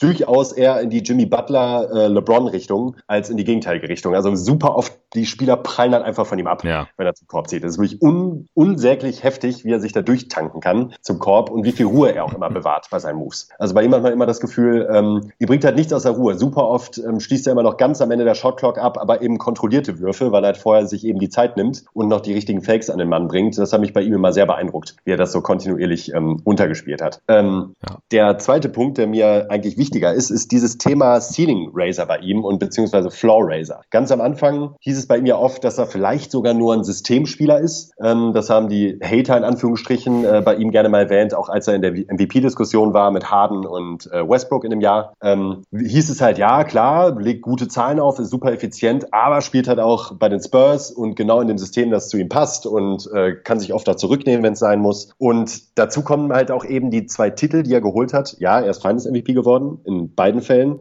Trotzdem muss man fairerweise sagen, bei den Raptors hat er wahrscheinlich einen der besten Supporting Casts der letzten zehn Jahre, ähm, wenn man sich dieses Team mal anguckt mhm. und jetzt auch nochmal ähm, Respektive betrachtet, was die Raptors dieses Jahr geschafft haben, ohne Kawhi und wie sie da aufgetreten sind, war das schon ein wahnsinnig starker Supporting Cast, vor allen Dingen defensiv. Ähm, und ja, vorher halt sein ersten Finals MVP-Titel halt mit den Spurs und da standen halt immerhin drei Hall of Famer neben ihm in der Starting Five, ähm, womit ich seine Leistung gar nicht schmälern möchte. Und er war wahrscheinlich auch der Hauptgrund, warum die Raptors äh, letztes Jahr ähm, den Titel geholt haben. Trotzdem bin ich mir bei ihm halt immer noch nicht so ganz sicher, ob halt auch ein Spieler ist, der halt ein 40-Siege-Team äh, zu äh, was weiß ich nicht, 60 äh, Siegen heben kann oder ob halt eben ähm, bei schlechteren Mitspielern dann auch nicht die Leistung bringen kann. Das finde ich ist bei ihm halt nicht geklärt, wird man vielleicht noch nie erfahren, je nachdem, äh, wie er jetzt noch weiterspielt in seiner Karriere. Aber das war für mich auch immer noch so dieser Unterschied zu LeBron beispielsweise, wo mhm. man weiß, LeBron funktioniert in Superteams sehr gut, aber auch in Gurkenteams führte das Team halt in die Finals. Und äh, das hat mir bei Kawhi immer so ein bisschen gefehlt. Ja, weil er halt auch erst in den letzten Jahren angefangen hat, wirklich viel für seine Mitspieler zu kreieren. Genau. Und das genau. muss man halt machen als äh, Floor Raiser, also quasi den Worst Case äh, für das Team anzuheben, in, indem man seine Mitspieler auch besser macht und, und somit halt ja. das Team zumindest aus dem absoluten Keller halt mal irgendwie auf dem 40-Siege-Niveau zu hieven oder so. Was halt auch was ist, was ich zum Beispiel zum Gordon Hayward nicht zutraue, das habe ich im letzten Pod zum Beispiel auch erwähnt, wieso ich den Move halt für Kacke halte, weil es halt nicht garantiert ist, dass die in die Playoffs kommen, die Hornets, weil sonst wäre das ja auch nochmal anders zu bewerten. Wenn jetzt ein LeBron oder halt auch ein Kawhi aus oder irgendwelchen Gründen äh, hier anstatt Hayward zu den Hornets stoßen würden, damit wäre halt safe, dass die in die Playoffs kommen bei Hayward halt nicht so. Ja, Curry würde ich da auch mit dazu zählen, glaube ich, wenn er fit ist. Ja, ja, ja. Also da gibt's noch, gibt's noch eine Reihe an anderen Spielern. Äh, ein paar Floor- und Ceiling Racer gibt's auf jeden Fall noch, die auch beides können. Das schließt sich ja nicht gegenseitig aus, nee. äh, wenn man das eine ist, dass man das andere nicht ist. Aber es gibt halt Spieler und auch Stars, die sind eher das eine als das andere. Und äh, ich kann schon verstehen, dass man das bei Kawhi zumindest nicht auf dem LeBron-Level sieht. Ja, ich wollte auch noch was sagen. Also klar, zum ersten, er ist überhaupt nicht der Spielertyp Sean Marion, einfach weil er auf der Dribble so viel kreieren kann. Also er kann einfach hingehen, ja. wo er möchte und dann werfen. Oder wenn er gedoppelt wird, kann er passen, kommt zum Ring äh, und, und, kann da finishen und so weiter. Er galt ja auch letztes Jahr vor allem immer so als Poster-Child gegen Analytics. Also so, äh, vor allem wenn man halt gegen Strohmänner argumentiert hat, also nicht wir, sondern wenn gegen Strohmänner argumentiert wurde, von wegen, oh guck mal, der nimmt ja Midrange-Stamper und das klappt und die werden Champ. Ja, ach, er hat halt über 50 Prozent seiner Midrange Jumper getroffen in den Playoffs. Ja. ja. Aber nicht immer. Ja, also über die Karriere in der Regular Season 44 Prozent ist kein effizienter Wurf. Vielleicht am Ende der Shotclock im Halbfeld irgendwie noch. Ja, das sind halt 0,88 Points per Possession. Das ist nicht super effizient, also sehr ineffizient natürlich. Aber in manchen Situationen ist es dann im Schnitt vielleicht noch okay und vor allem halt besser als andere Optionen. Aber Kawhi hat letztes Jahr für die Raptors 51% der langen Zweier getroffen. Das ist halt fast jederzeit im Halbfeld. Eine gute Possession. Und das ist ein ja, Wurf, den er jederzeit nehmen kann. Genau. Ja, so Dirk-Niveau. Ja, richtig. Dirk und Kevin Durant und äh, Chris Paul und sonst kommen da ja. nur wenige ran. Ist natürlich jetzt auch keine riesige Sample Size, ja, keine 1000 Minuten in 24 Spielen in diesem Playoff Run halt. Aber das ist halt eine Erklärung, wieso er das jederzeit machen konnte und wieso da keiner was gegen sagen kann. Also äh, auch die größten Analytics-Nerds würden es niemals kritisieren, weil 51 Prozent im, im Halbfeld halt eine gute Quote ist und im, in Transition nimmt er den Wurf ja nicht. Und in den letzten Playoffs mit den Spurs 16, 17, da hat er 54 Prozent getroffen, äh, nur in 12 Spielen. Also wenn der Wurf halt so fällt, dann ist das eine super Waffe. Jetzt dieses Jahr in den 13 Spielen mit den Clippers in den Playoffs waren es halt nur 37 Prozent und dann ist es halt auf einmal ein Kackwurf. Ja, das ist dann halt so Kobe-Niveau. Sorry. Und deswegen, man muss da ein bisschen differenzieren. Ja, er hat den Wurf jetzt nicht immer äh, getroffen oder trifft ihn nicht immer, aber wenn er halt fällt, dann, dann ist es eine super Option und dann ist er halt quasi unstoppable und äh, der beste Playoff-Performer, wenn LeBron nicht in den Playoffs ist, mal zumindest und halt in der Konversation um den, um den besten Spieler der Liga und so weiter. Das ist gar keine Frage. Und ja, Durant. Durant. Also ich würde auch sagen, dass auch bei den Raptors noch im Jahr, wo Durant halt noch gespielt hat, war wahrscheinlich sogar KD bis zur Verletzung der beste Postseason-Performer in dem Jahr. Er ja. war zumindest sehr, sehr, sehr gleich auf. Also äh, mhm. äh, was auch nochmal das Ding ist, Durant war halt verletzt in den Finals, Clay Thompson war verletzt. Ah, das Matchup hätte ich gern gesehen. Ja, ist mir gerade mal eingefallen. Das wäre eine ja. schöne Serie. Ja, dann hat sich Durant leider die Achillessehne gerissen. Gut, wenn du nichts mehr zu Kawhi Leonard hast, dann äh, denke ich, sollten wir zum zweiten Pick kommen. Jo. So, da bin ich dran und ich nehme für die Minnesota Timberwolves äh, auf gar keinen Fall Derek Williams, über den hatte ich ja vorhin schon gesprochen. Jimmy Butler. Für mich kommen hier im Prinzip drei Spieler in Frage. Butler, Clay Thompson oder Kyrie Irving, der damals in 1 gedraftet wurde. Und für mich ist es jetzt trotzdem relativ klar Jimmy ja. Butler geworden. Für dich auch? Ja, wäre ich mitgegangen. Dann sehen wir das vielleicht ähnlich. Ist ja. vielleicht auch ein bisschen Recency Bias, weil er jetzt einfach auch gerade seinen besten Playoff-Run seiner Karriere hingelegt hat. Er ist ähnlich wie auch Kyrie Irving, äh, bei dem ich das als Negativpunkt sehen würde. Bei Kawhi haben wir es jetzt gar nicht erwähnt, dass der in Regular Season halt auch ähm, immer wieder Spiele aussetzt, eher vorsorglich. Butler und Irving sind halt immer wieder angeschlagen. Also Butler hat nur zweimal über 70 Spiele gemacht. Aber wenn er gespielt hat, dann vor allem in seinen frühen Jahren unter Tom Thibodeau damals noch in Chicago, hat er halt auch immer Minuten abgerissen ohne Ende. Also wurde da vielleicht auch ein bisschen verheizt. Aber wie wir jetzt gesehen haben in den Playoffs, kann er trotzdem noch äh, maximal abliefern. Also selbst nach einem langen Playoff-Run und so. Deswegen mache ich mir da jetzt nicht so viele Sorgen, aber man muss halt ein bisschen bedenken, dass er in der Regular Season äh, immer seine 10, 15, 20 Spiele wahrscheinlich fehlt. Und das, er, obwohl er morgens schon um drei Uhr morgens mit dem Training anfängt. mein Gott. ja, ich weiß nicht, das finde ich ja irgendwie so ein Fake-Argument. Weil ja, wenn, wenn, wenn du um drei anfängst, dann musst du halt doch früher ins Bett gehen. Der schläft Richtig. ja nicht nur drei Stunden, egal wie geil sein Kaffee ist. Ist doch egal, wann du jetzt trainierst. Ob du um ja. drei anfängst, um sechs oder um neun, Hauptsache du machst dein, dein Ding. Und wenn er halt ein Frühaufsteher ist, okay, cool für ihn. Nee, aber es kommt nicht jeder mit ihm klar und mit seiner Art und mit seiner Intensität. Das muss halt schon passen. Jetzt in Miami scheint es halt wunderbar zu passen und in Minnesota zum Beispiel hat es halt anscheinend überhaupt nicht gepasst und in Chicago am Ende anscheinend auch nicht mehr. Also die Leute müssen anscheinend irgendwie mitziehen, weil vielleicht sieht das so, dass sie entweder für ihn sind oder gegen ihn. Aber wenn sein Team für ihn ist, dann äh, haben sie auf jeden Fall hier einen extrem geilen Spieler. Äh, ist auch eine absolute Effizienzbestie, hat ein Offensivrating von 120 über die Karriere. Ja, Kawhi Leonard äh, steht dem kaum was nach, der hat 118 zum Beispiel. Das ist halt Superstar-Niveau, ja, ganz klar. Er war eine gute gutem Scoring-Volumen halt auch, äh, ist ein elitärer Defender, obwohl er relativ kurze Arme hat. Der hat keine großartige Plus-Wingspan, wie jetzt Kawhi zum Beispiel. Der hat, was hat der, 7-1 oder so? Oder auf jeden Fall deutlich über 7 Feet lange Arme und auch mit die größten Hände der Liga und sowas. Das hat Jimmy Butler nicht so diese äh, physischen Tools, aber er macht da halt sehr vieles wett, weil er ist auch körperlich sehr, sehr fit und auch extrem stark. Hast du ja gerade auch schon erwähnt, so was Core Strength angeht. Also die sehen beide jetzt nicht aus wie LeBron, wie die absoluten Brecher, aber da, wo sie halt ihre Kraft hernehmen, das sieht man halt nicht, weil es unterm Trikot ist. Es ist halt diese Core Strength und äh, die hatte Kawhi übrigens auch schon als Rookie, also der hat auch schon irgendwie 225 Pfund gewogen oder so als Rookie, Kawhi. Und wenn man jetzt halt mal das äh, vergleicht mit Wings, die jetzt so in, in die Draft kommen, die wiegen halt oft noch deutlich näher an 200 Pfund oder sogar drunter. Und Kawhi sah zwar damals dünn aus, aber hatte halt schon einen ziemlich guten Muskelpanzer und ein ordentliches Gewicht. Und bei Jimmy Butler ist es halt ganz ähnlich. Also ist extrem stark, äh, kommt ständig zum Ring, hat eine Freiwurfrate von 50 Prozent über die Karriere. Das ist absolut lächerlich. Das heißt, auf jeden zweiten Field Goal Attempt kommt ein Freiwurf bei ihm. Also ja. selbst Kawhi geht ja relativ viel an die Linie und der ist äh, bei gut 30 Prozent, was auch schon schon ganz gut ist. Ja, aber 50 Prozent ist abartig. Es braucht aber auch halt, um so effizient zu sein, effizient zu sein, wie er ist, weil er halt ein inkonstanter Dreierschütze ist, nimmt nicht so viel Dreier, ob er sie trifft oder nicht, äh, hängt so ein bisschen vom Kalenderjahr ab, hat man den Eindruck, mal, mal mehr, mal weniger. Äh, was ihn halt jetzt so nach oben katapultiert hat hier in dieser Class, ist, dass er ein guter Playmaker ist und Sachen auf der Dribbling mach, äh, Dribble machen kann und halt zum Korb kommt, weil am, im College war er noch ein Vierer. äh, kann man sich auch vorstellen, so mit seiner Spielweise und seinem Körper und ohne Wurf und so. Äh, und dass er halt in der NBA dann zum Ballhändler wird. Also am Anfang war er auch nur ein reiner Defender unter Thibodeau und hat sich dann da halt we langsam weiterentwickelt. Äh, ja, das war halt hier extrem wichtig, dass er diesen Skill entwickelt und das konnte man vielleicht noch nicht ahnen. Nee, also Jimmy Butler, ich bin sehr, sehr großer Fan von ihm und, und, ja. und von seiner Spielweise. Er war ja dann auch most Most Improved Player 2014, 15, insgesamt fünfmal All-Star, sogar einmal mehr als Kawhi, dreimal All-NBA, viermal All-Defensive Team. Also für mich insgesamt schon die deutlich, individuell deutlich bessere Karriere als ein Clay Thompson oder auch ein Kyrie Irving, obwohl er noch kein NBA-Champ geworden ist. Und du siehst es ähnlich? Ja, sehe ich äh, eigentlich genauso. Äh, bei ihm ist halt auch ähnlich wie bei Kawhi, sogar noch extremer, ist halt auch eben dieser krasse Ausla Outlier, was ähm, sein Skillset betrifft, im Sinne von nicht abzusehen. Das ist gerade schon angedeutet mit dem, äh, mit seinem College-Spielertyp, der Spielertyp, der auf dem College war. Aber wenn man sich auch überlegt, wie seine ersten Jahre aussahen, am Anfang äh, 8 Minuten pro Spiel, okay, ist halt nix.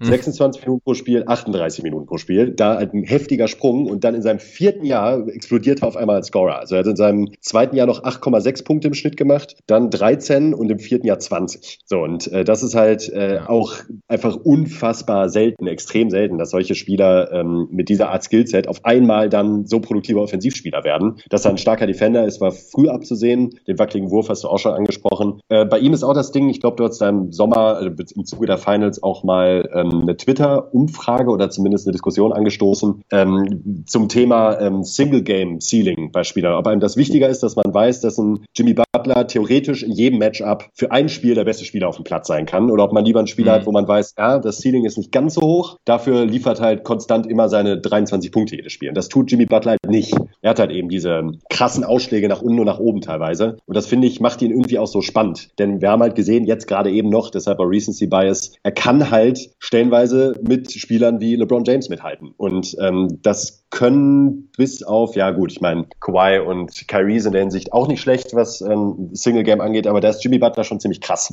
Deshalb ja. finde ich es schon auch durchaus verständlich, wenn man ihn nicht an zweiter Stelle sieht, weil ihm, weil einem da irgendwie die Konstant, Konstanz fehlt. Ja, also er, ähm, es gibt auch fünf Spieler, die jetzt über die Karriere mehr Punkte pro Spiel machen als er. Da äh, stehen Irving, Walker, Thompson, Leonard und auch Isaiah Thomas über ihm. Er macht 17 Punkte pro Spiel, 5 Rebounds, 4 Assists trifft 33 Prozent seiner Dreier, äh, was aber auch echt seltsam ist, weil er hat Touch und äh, trifft seine Floater, ja. ist ein super Finisher und seine Freiwürfe mit 84 Prozent. Also das ähm, muss eigentlich auch ein mentales Problem sein, weil technisch sieht sein Wurf eigentlich auch ganz gut aus. Also ich habe wirklich überlegt, es sind ja ist auch ein total anderer Spielertyp als jetzt Irving, der halt ja. äh, ein, ein, Scoring Guard ist, der auch ganz gut für andere kreieren kann, defensiv meistens nicht besonders produktiv ist und halt ähm, ja, wie gesagt, auch immer wieder angeschlagen ist und sehe das bei ihm auch als, es, es sieht mir nach einem größeren Problem aus als jetzt bei Jimmy Butler. Also letztes Jahr auch nur 20 Spiele gemacht und so. Kann jetzt auch Recency Bias sein, aber da mache ich mir bei Irving noch ein bisschen mehr Sorgen, was seine körperliche Konstitution angeht. Und äh, bei Clay Thompson ist es ja so, der war jahrelang quasi nie verletzt, hat immer mindestens 73 Spiele gemacht und dann hat er jetzt sich die zwei übelsten Basketballverletzungen, die man überhaupt haben kann, sich innerhalb von einem Jahr zu,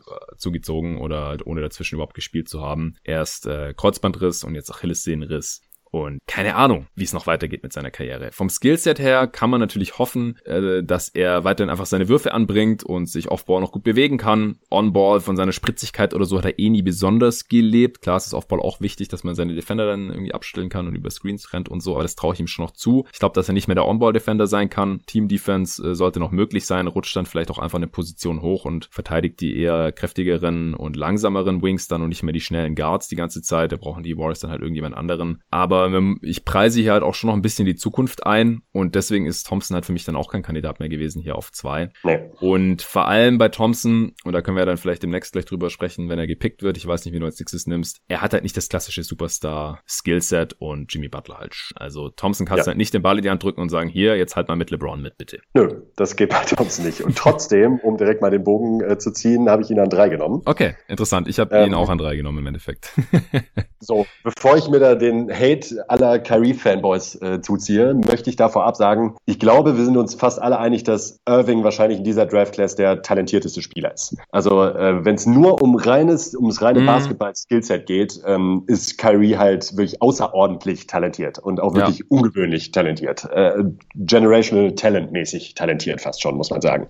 Was bei ihm die Kombination aus Touch und Spielgefühl und äh, Ballhandling, also diese ganzen Skills, die man jetzt, wenn man es wirklich runterbricht auf Skills, sind bei Kyrie halt wirklich äh, wahnsinnig ausgeprägt. Ja, und wenn er fit ist, hat er auch einen sehr guten Körper. Ja, total, total. Ist kräftig, ähm, kann viele kann viel einstecken, ähm, total. Bei ihm ist aber eben auch das Ding, er hat mir in seiner Karriere, auch eben in den Playoffs, man erinnert sich äh, ungern wahrscheinlich gegen die, äh, an die Serie gegen die Bucks bei, für die Celtics. Oh Gott, ja. Ähm, er kann halt ein richtiger Stinkstiefel sein. Und damit meine ich jetzt nicht seine Off-Court-Geschichten, die ich jetzt hier überhaupt nicht bewerten möchte, mhm. ob er jetzt ein Lockerroom-Cancer ist und so weiter und so fort. Aber ähm, er hat halt Spiele und ich finde halt witzig, dass wir immer wieder drüber, äh, immer darüber sprechen, weil es halt seit Jahren so ist. Ich erinnere mich noch an ein großes Spielerprofil, das ich zu Kyrie geschrieben habe. Ähm, ich glaube, das war in der Saison, in den, im, im Sommer, bevor er zu den Celtics gegangen ist, mhm. also nach seiner letzten Saison in Cleveland. Und da habe ich halt dieselben Sachen kritisiert, die ich jetzt immer noch kritisieren würde. Also er ist halt, äh, yeah. er kann dir halt problemlos ein Spiel gewinnen, auch in Game 7 der Finals, egal gegen welchen yep. Gegner. Aber ähm, er spielt halt jedes Spiel gleich. Das Problem ist, dass das Outcome halt extrem äh,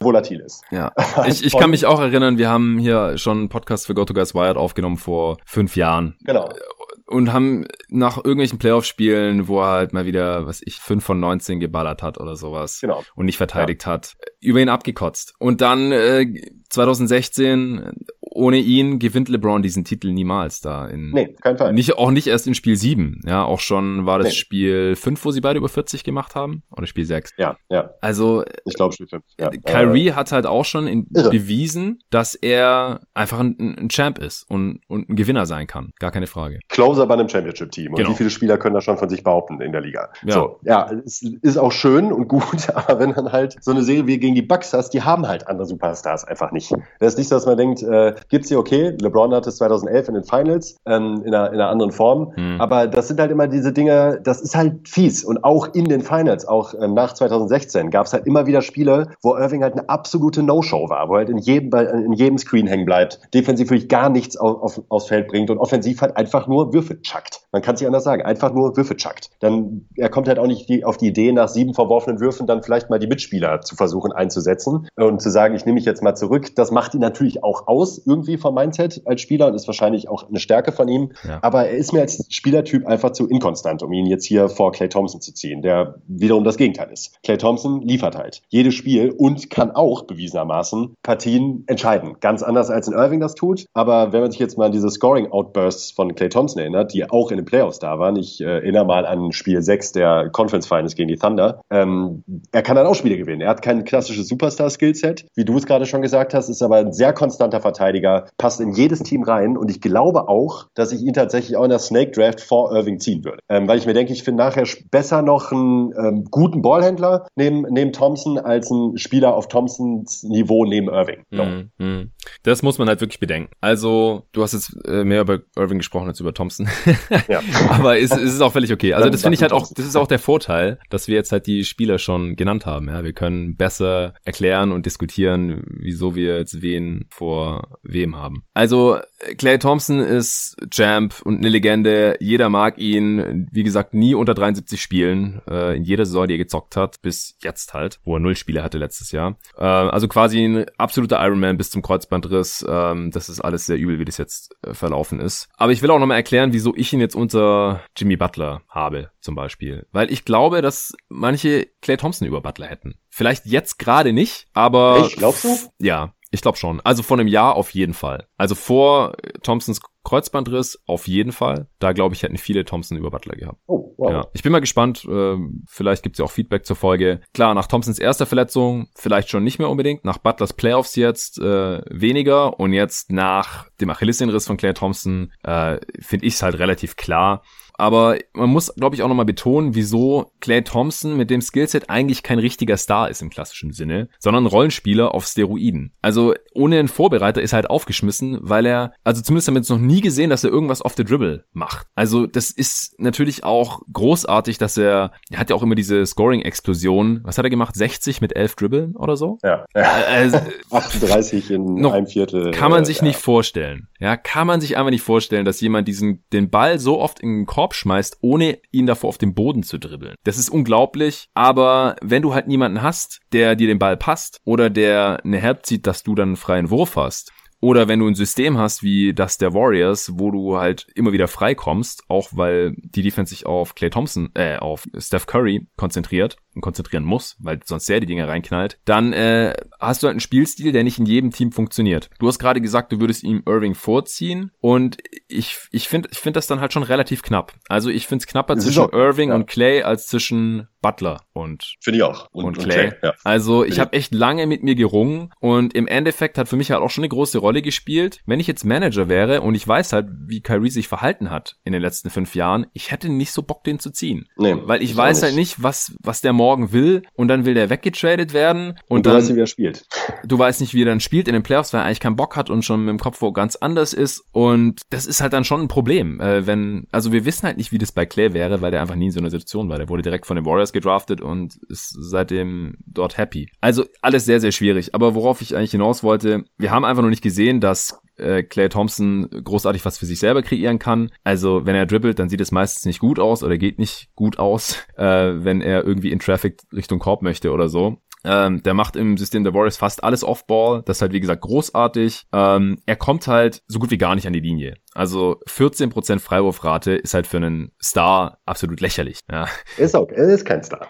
Ja, das ist aber ein Hot Take, glaube ich, dass Clay Thompson kein Star ist. Ja, nicht Star im traditionellen Sinne. Man genau, das ist mein Punkt super Defender oder ja vor der Verletzung halt. Wie gesagt, gut, da mache ich mir da mache ich mir am, mei ähm, am meisten Sorgen, wie das dann aussieht, wenn er zurückkommt, zwecks Mobilität. Er ist ein sehr sehr sicherer alles. Mh, er ist ein sehr sehr sicherer Shooter, aber muss halt auch mal zu sagen, er nimmt gar nicht so unendlich viele mit nur 10 auf 100 Possessions über die Karriere, ja in Anführungsstrichen nur, das das ist schon viel, auch viel mehr als jetzt ein Kawhi Leonard oder so. Aber wenn man ihn halt wirklich mit den All-Time-Shootern vergleicht, wie seinem Teamkollegen Steph Curry oder James Harden, die wir ja auch hier schon in der Redraft drin hatten, die nehmen halt nochmal deutlich mehr, weil sie halt auch auf der Dribble-Dreier nehmen. Und die fallen halt bei Clay Thompson alle weg. Denn man nimmt halt nur Catch-and-Shoot-Dreier, 93% seiner Dreier sind vorbereitet. Ich glaube, bei Harden ist es ungefähr umgedreht, dass 93% ja. seiner Dreier nicht ja. vorbereitet sind. Und es ist einfach mehr wert, wenn du jederzeit aus dem Dribbling hochsteigen kannst und Defense keine Ahnung hat, was jetzt gleich kommt. Geht Harden zum Korb oder steigt er hoch und knallt dir die drei rein. Das, das kann halt Clay nicht. Das ist ein anderer Skill. Und äh, wie gesagt, wenn du halt erstmal um irgendwelche Screens rumrennen musst oder irgendwie freigespielt werden musst, das ist halt nicht so variabel und flexibel und in der Crunch-Time funktioniert das dann auch nicht so konstant, wie wenn du einfach jederzeit einen, einen Dreier hochschmettern kannst, wie, wie Curry und, und den dann splashen kannst. Das ist, ist nicht Claire Thompson. Also. Ja, ich finde da zwei Sachen, zwei Sachen genau dazu, genau zu diesem Punkt. Mhm. Also ohne dass, ich meine es wirklich im bestmöglichen Sinne, aber im Grunde ist Clay Thompson Danny Green auf Steroiden. Puh, ja. Das hört sich jetzt super krass an, aber äh, was macht Danny Green ja. anders? Also klar, mhm. auf deutlich schlechterem Niveau, das äh, gar keine Frage. Ich will überhaupt nicht ins selbe Tier oder gar nicht, aber beides sehr, sehr starke Verteidiger und beides im Grunde Offballspieler, reine Offballspieler. Ja. Die halt in, äh, die auch, Danny Green hat teilweise auch eine Finance-Serie entschieden. Ja, wie gesagt, alles auf niedrigerem Niveau als Clay Thompson und Danny Green könnte niemals, äh, noch niemals 30 Punkte in einem Spiel machen. Hat er mal in den Finals gemacht, okay, einmal. aber ähm, so, und was für Thompson dann wiederum ein bisschen spricht, finde ich, ist der Punkt, ähm, diese Abhängigkeit der Mitspieler. Die haben halt Big Man auch. Äh, ja. in, einer, in, einer, ganz anderen Form, aber ähm, gut, wenn man jetzt nicht gerade Nikola Jokic ist und den Ball selber nach vorne dribbelt, ähm, ist man als Big Man, auch ob man Anthony Davis oder Joel Embiid heißt, äh, ganz egal, ist man als Big Man abhängig seiner Mitspieler. Klar, die Big Men können sich ihre Würfe selbst kreieren, das tut Thompson halt nicht. Trotzdem sind sie halt abhängig und mhm. das ist ein negativer Faktor, aber ich finde, das sollte man schon berücksichtigen. Ja, ja, definitiv, klar. Deswegen sagen wir auch meistens Bigs nicht so hoch draften. Ja. Also ein Grund, ja, klar. Die andere Seite ist dann, dass sie defensiv anfällig äh, sein können und unspielbar sein können in den Playoffs. Aber wir haben es ja wieder gesehen bei Embiid, ja, dieses Jahr, erste Runde gegen die Celtics, bekommt er minutenlang im vierten Viertel keinen Ball. äh, weil ja, er halt, keine Genau, weil er einfach so abhängig ist von seinen Mitspielern und die das nicht gebacken bekommen. Und wenn Clay Thompson halt Mitspieler hat, die das nicht gebacken bekommen oder die tolle Screens für ihn stellen äh, oder ein Coach, der ein entsprechendes System installiert, dann könnte er ähnlich aufgeschmissen sein. Äh, ein Punkt noch zu Clay, was halt mit dem Ganzen auch zusammenhängt, dass er jetzt nicht so unendlich viele Dreier nimmt und dass er keine Freiwürfe zieht. Ja, die trifft er natürlich, wenn er sie äh, nimmt, aber passiert einfach nicht so oft. Ist er, deswegen ist er nicht so effizient. Er hat über die Karriere ein Offensivrating ja. von 109, deshalb deutlich schlechter als Jimmy Butler zum Beispiel. Oder Kawhi Leonard. Jetzt ja vorhin gesagt, 118, 120 ist ganz anderes Niveau. O-Rating 109 ist heutzutage Durchschnitt. Obwohl er halt 42 Prozent seiner Dreier trifft über die Karriere, ne? Das ist halt, genau. äh, spricht halt Bände. Das ist krass. Das ist krass. Dann müsste er eigentlich mehr Dreier nehmen, was er halt nicht kann, weil er kann ja nur die nehmen, die ihm aufgelegt werden. Das ist ja, dann ist seine ja. Entscheidung leider. Äh, sonst müsste er halt auf der Dribble Dreier nehmen können. Oder halt anders effizient scoren. Das passiert halt normalerweise am Korb und da kommt er ja gar nicht hin. Also Advanced Stats mögen ihn deswegen auch nicht so sehr. Also er ist bei den ganzen, wenn man sich die Draft Classes hier äh, nach Winshares oder äh, Box Plus Minus oder Value over Replacement Player oder sowas sortiert, dann ist er immer nie in der Top 3. Und das liegt auch daran, dass jetzt zum Beispiel auch defensiv er ist kein defensiver Playmaker, also auch weniger als Danny Green zum Beispiel. Deswegen seine Defense fließt halt schon mal gar nicht ein in die ganzen Stats. Deswegen ist es natürlich eh alles mit Vorsicht zu genießen. Ich benutze es auch so gut wie nie als Argument hier. Aber ist bei ihm halt schon auch auffällig. Ja, das äh, wird halt auch immer wieder erwähnt, dass er, wenn man nach bestimmten Advanced Stats geht, halt auch kein Star ist, im Gegensatz zu allen anderen Stars. Ja. Ja, also nichtsdestotrotz, ja, wir haben Clay hier natürlich beide an drei. Auch fünfmal All-Star, dreimal NBA-Champ natürlich mit den Warriors geworden, äh, einmal All-Defensive Team, zweimal All-NBA, vergisst man vielleicht auch leicht. Also er ist halt auch, was die Auszeichnungen angeht, auf jeden Fall ein Superstar in dieser, in dieser Liga. Also das, das kann man wahrscheinlich über jedem, der mehrmals es ein All-NBA-Team geschafft hat, in dieser Liga behaupten. Und halt äh, dreimal Champ geworden. Ja. Teamerfolg ist auch am Start, hat es auch damals direkt ins All-Rookie-Team geschafft, übrigens als elfter Pick. Also auch nochmal ja. damals nicht in der Top 10 gepickt worden, äh, weil er halt auch an einem äh, kleineren College gespielt hat. Äh, ich glaube, er war drei Jahre am College und hat da gute Stats aufgelegt. Und dann ist halt immer die Frage, okay, hat er das jetzt nur gemacht, weil es äh, ein kleineres College war und weil er er schon älter war oder lässt sich das auf die NBA übertragen? Also der hat auch am College, ich glaube, 24 Punkte pro Spiel gemacht oder so und auch äh, vier Assists pro Spiel fast. Also der war noch ein ganz anderer Spielertyp und dann haben vielleicht die Scouts damals schon gesehen, dass er diese On-Ball-Skills nicht auf die NBA übertragen können wird. Also ich habe mir auch nochmal die Draft, ähm, also Schnipsel davon auf YouTube angeschaut. Es gibt leider nicht die gesamte Übertragung, wie es bei manchen anderen Jahrgängen der Fall ist, aber es gibt eine Playlist, wo alle Picks oder fast alle Picks drin sind der ersten Runde, die habe ich mir reingezogen und manchmal war dann halt auch noch diese ja äh, Ad-Hoc-Evaluation nach dem Pick mit den Highlight-Tapes mit dran und bei Claire Thompson war das der Fall und da haben sie dann gesagt, ja, great passer auf the dribble und so. Ja, am College 22, 5 und 4. Ich habe sie gerade vor mir im dritten Jahr für äh, Washington State und ich denke, dass, äh, dass das ein Grund war, wieso er in der Draft ein bisschen gefallen ist und dass man halt nicht gesehen hat, erstens, dass er den Wurf übertragen kann. Er hat am College schon 39 Prozent seiner Dreier getroffen und 83 Prozent seiner Freiwürfe und dass er einer der besten Shooter, äh, Catch and Shoot, Catch and Shooter aller Zeiten wird und dass er halt defensiv so krass wird. Weil das wurde so ein Nebensatz erwähnt, dass er sich da ganz gut bewegen kann, aber er galt als auch nicht als irgendwie Lockdown-Defender in der Draft. Nee, nein, nein, auf keinen Fall. Meinte ich ja ganz am Anfang auch schon. Das genau. ist halt bei ihm, dieses, deshalb ist er auch so tief gefallen. Das ist halt ein Werfer und sonst halt nichts, so doof sich das anhört. Aber äh, ja, da hat er dann wiederum schon positiv überrascht, auf jeden Fall. Ja. Auf jeden. So, gleich geht's weiter mit der Redraft 2011. Aber morgen ist Black Friday und zu diesem Anlass habe ich auch ein Angebot von Performance für euch. Performance macht die beste Sporttasche, die ich je besessen habe. Ich benutze die persönlich für Basketball und wenn ich ins Fitnessstudio gehe, also jetzt gerade nicht, hat er geschlossen, aber davor habe ich das getan. Und eigentlich ist die auch für jede andere Sportart geeignet. Ich weiß nicht, wie es euch geht, aber ich hatte meistens Rucksäcke bisher, in denen die Sachen dann schwer zugänglich waren war deswegen schon länger auf der Suche nach einer zu mir passenden Sporttasche und da kam Performance gerade zur rechten Zeit in mein Leben. Einer der beiden Brüder, die Performance in Berlin gegründet haben, ist auch Hörer dieses Podcasts und hat mir eine Mail geschrieben und gefragt, ob wir nicht zusammenarbeiten wollen. Ich habe die Tasche auf performance.com dann ausgecheckt und wollte auch direkt eine haben. Einfach weil sie so sinnvoll gestaltet wirkt und dabei auch noch ziemlich nice aussieht. Gibt's in schwarz oder grau und da sind unzählige praktische kleine und große Fächer drin für Schlüssel, Geldbeutel, Handy, Ladekabel, sogar sogar ein gepolstertes Laptopfach, was auch super wichtig für mich ist, weil ich halt jemand bin, der immer sein ganzes Zeug dabei haben muss. Auch extrem wichtig, ein Seitenfach für die stinkenden Schuhe mit Lüftungsmesh und noch eins für ein nasses Handtuch oder nasse Klamotten. Jeder, der eine Sporttasche hat, die sowas nicht hat, weiß, dass es auch ganz übel enden kann, wenn man dann mal vergisst, die Tasche nach dem Sport direkt auszuräumen. Und weil ich viel mit dem Fahrrad oder Motorrad unterwegs bin, sind mir Rucksäcke grundsätzlich lieber, aber die Tasche von Performance lässt sich ganz einfach zum Rucksack umfunktionieren und trägt sich dann auch sehr, sehr bequem am Rücken. Und bei unserem ersten Treffen habe ich dann auch direkt so ein Sportbag bekommen. Den hatte ich dann ständig in Gebrauch, solange man halt noch Basketball zocken gehen konnte und ins Fitnessstudio gehen durfte. Und ich äh, bin einfach nur begeistert und freue mich schon drauf, wenn ich die Tasche bald wieder hoffentlich benutzen kann. Performance hat schon über 4000 von diesen Taschen verkauft und die Kunden feiern es. Auch einige Hörer von diesem Pod hier haben sie mittlerweile schon bekommen und haben mir da auch nur positives Feedback gegeben. Jetzt gibt's ja auch noch weitere Größen im Sortiment, also checkt bearformance.com, B-E-A-R-F-O-R-M-A-N-C-E.com. Natürlich gibt's den Link wie immer hier in der Beschreibung und für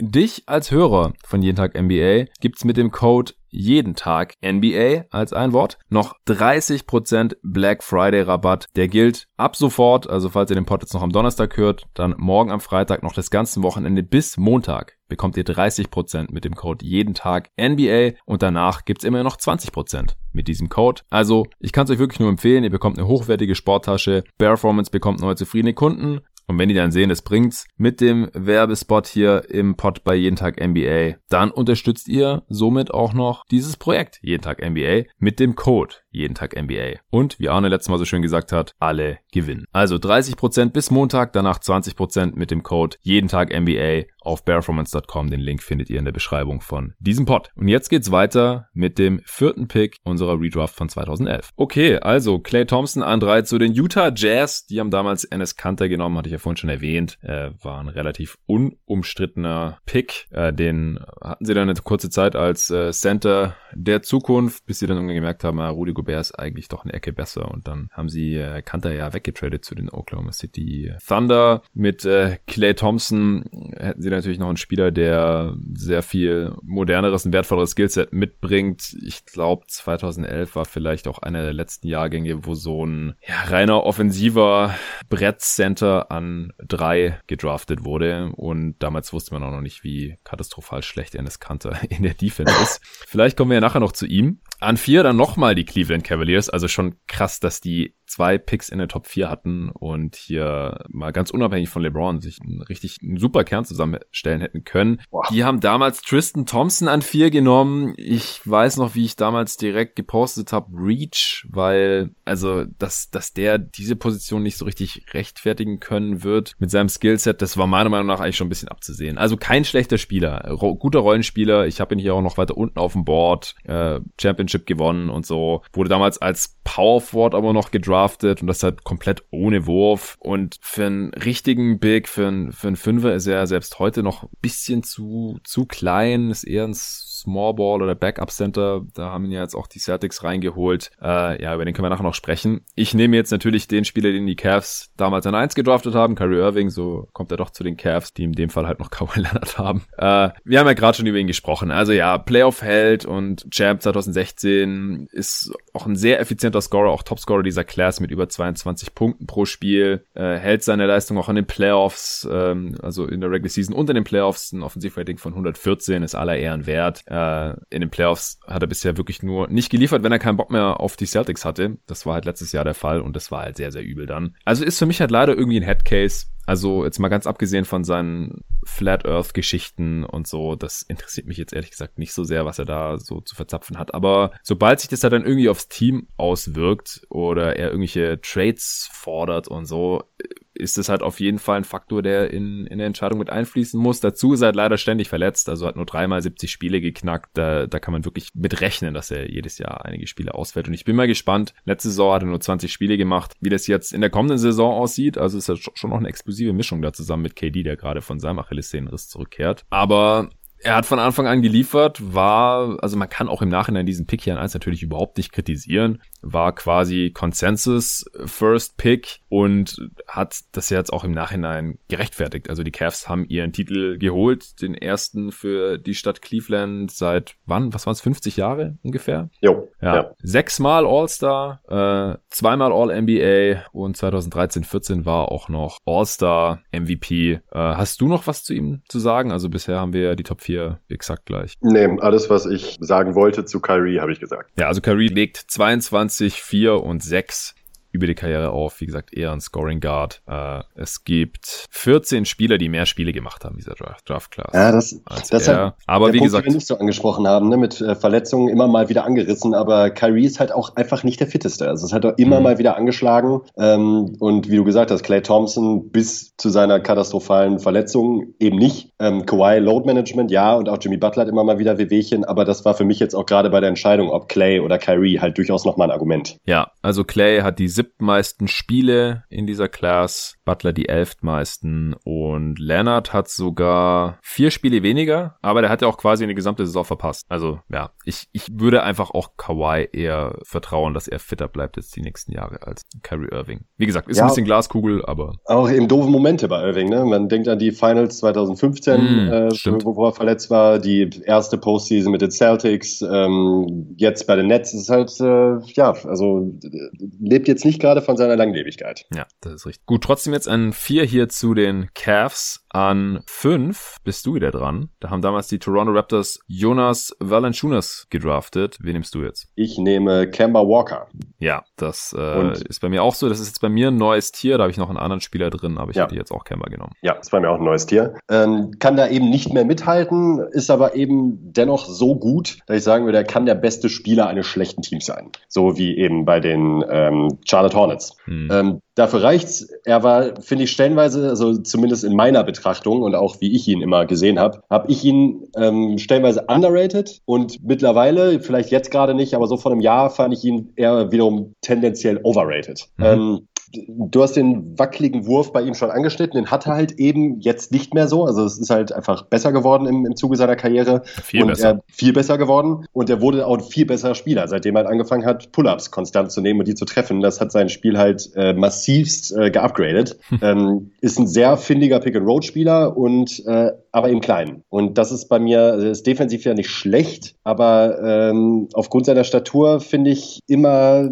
schwierig stellenweise. Man hat, hat jetzt ja auch wieder gesehen gegen äh, Miami, ja, er war auch angeschlagen, muss man fairerweise sagen, aber ähm, als Spielertyp, ähm, gerade so wie er spielt, mit dieser Größe, tut man sich dann stellenweise halt eben schwer gegen gute Defenses, weil das kann man halt leichter einschränken als ein Wing wie Kawhi Leonard, der halt mit Volldampf zu Korb gehen kann, gegen jeden. So, das kann Kemba Walker halt eben nicht. Und wenn ihm dann die Räume da weggenommen werden und ihm entsprechend Size entgegengestellt wird, bekommt er Probleme. Ich mag ihn trotzdem sehr gerne. Ich finde, er ist auch ein sehr spektakulärer Spieler zum Zugucken her, äh, super schnell, ähm, trotzdem nicht so der heftige Athlet. Aber ich ihn, fand ihn jetzt hier an fünf dann auch tatsächlich alternativlos. Ja, ich auch. Also genau, das Problem ist, dass er 6 feet O ist, also 1,83 in Schuhen. Das ist einfach nicht besonders groß für einen NBA-Spieler. Ich finde es krass, dass er trotzdem über die Karriere 0,4 Blocks pro Spiel hat. Also das fällt mir echt auf jedes Jahr. Also er ist auch ja. sehr konstant, dass der jedes zweite Spiel einen Block hat und das als so kurzer Spieler. Ich finde ihn schon sehr, sehr athletisch, äh, aber jetzt halt nicht so above the rim Finisher athletisch, aber er ist einer der schnellsten Spieler oder einer der schnelleren Spieler der Liga, sagen wir jetzt vielleicht mal. Und wie gesagt, seit sein Pull-Up-Dreier konstant fällt und er auch richtig viele von nimmt. Also über die Karriere 36 Prozent, das äh, haut jetzt noch niemanden so richtig vom Hocker, aber äh, nimmt über die Karriere 9 auf 100 Possessions und die letzten vier Jahre halt immer 11, 12 und dann 13. Also ist halt auch zum Beispiel nochmal deutlich mehr als in Clay Thompson. Ja, also Kemba Walker nimmt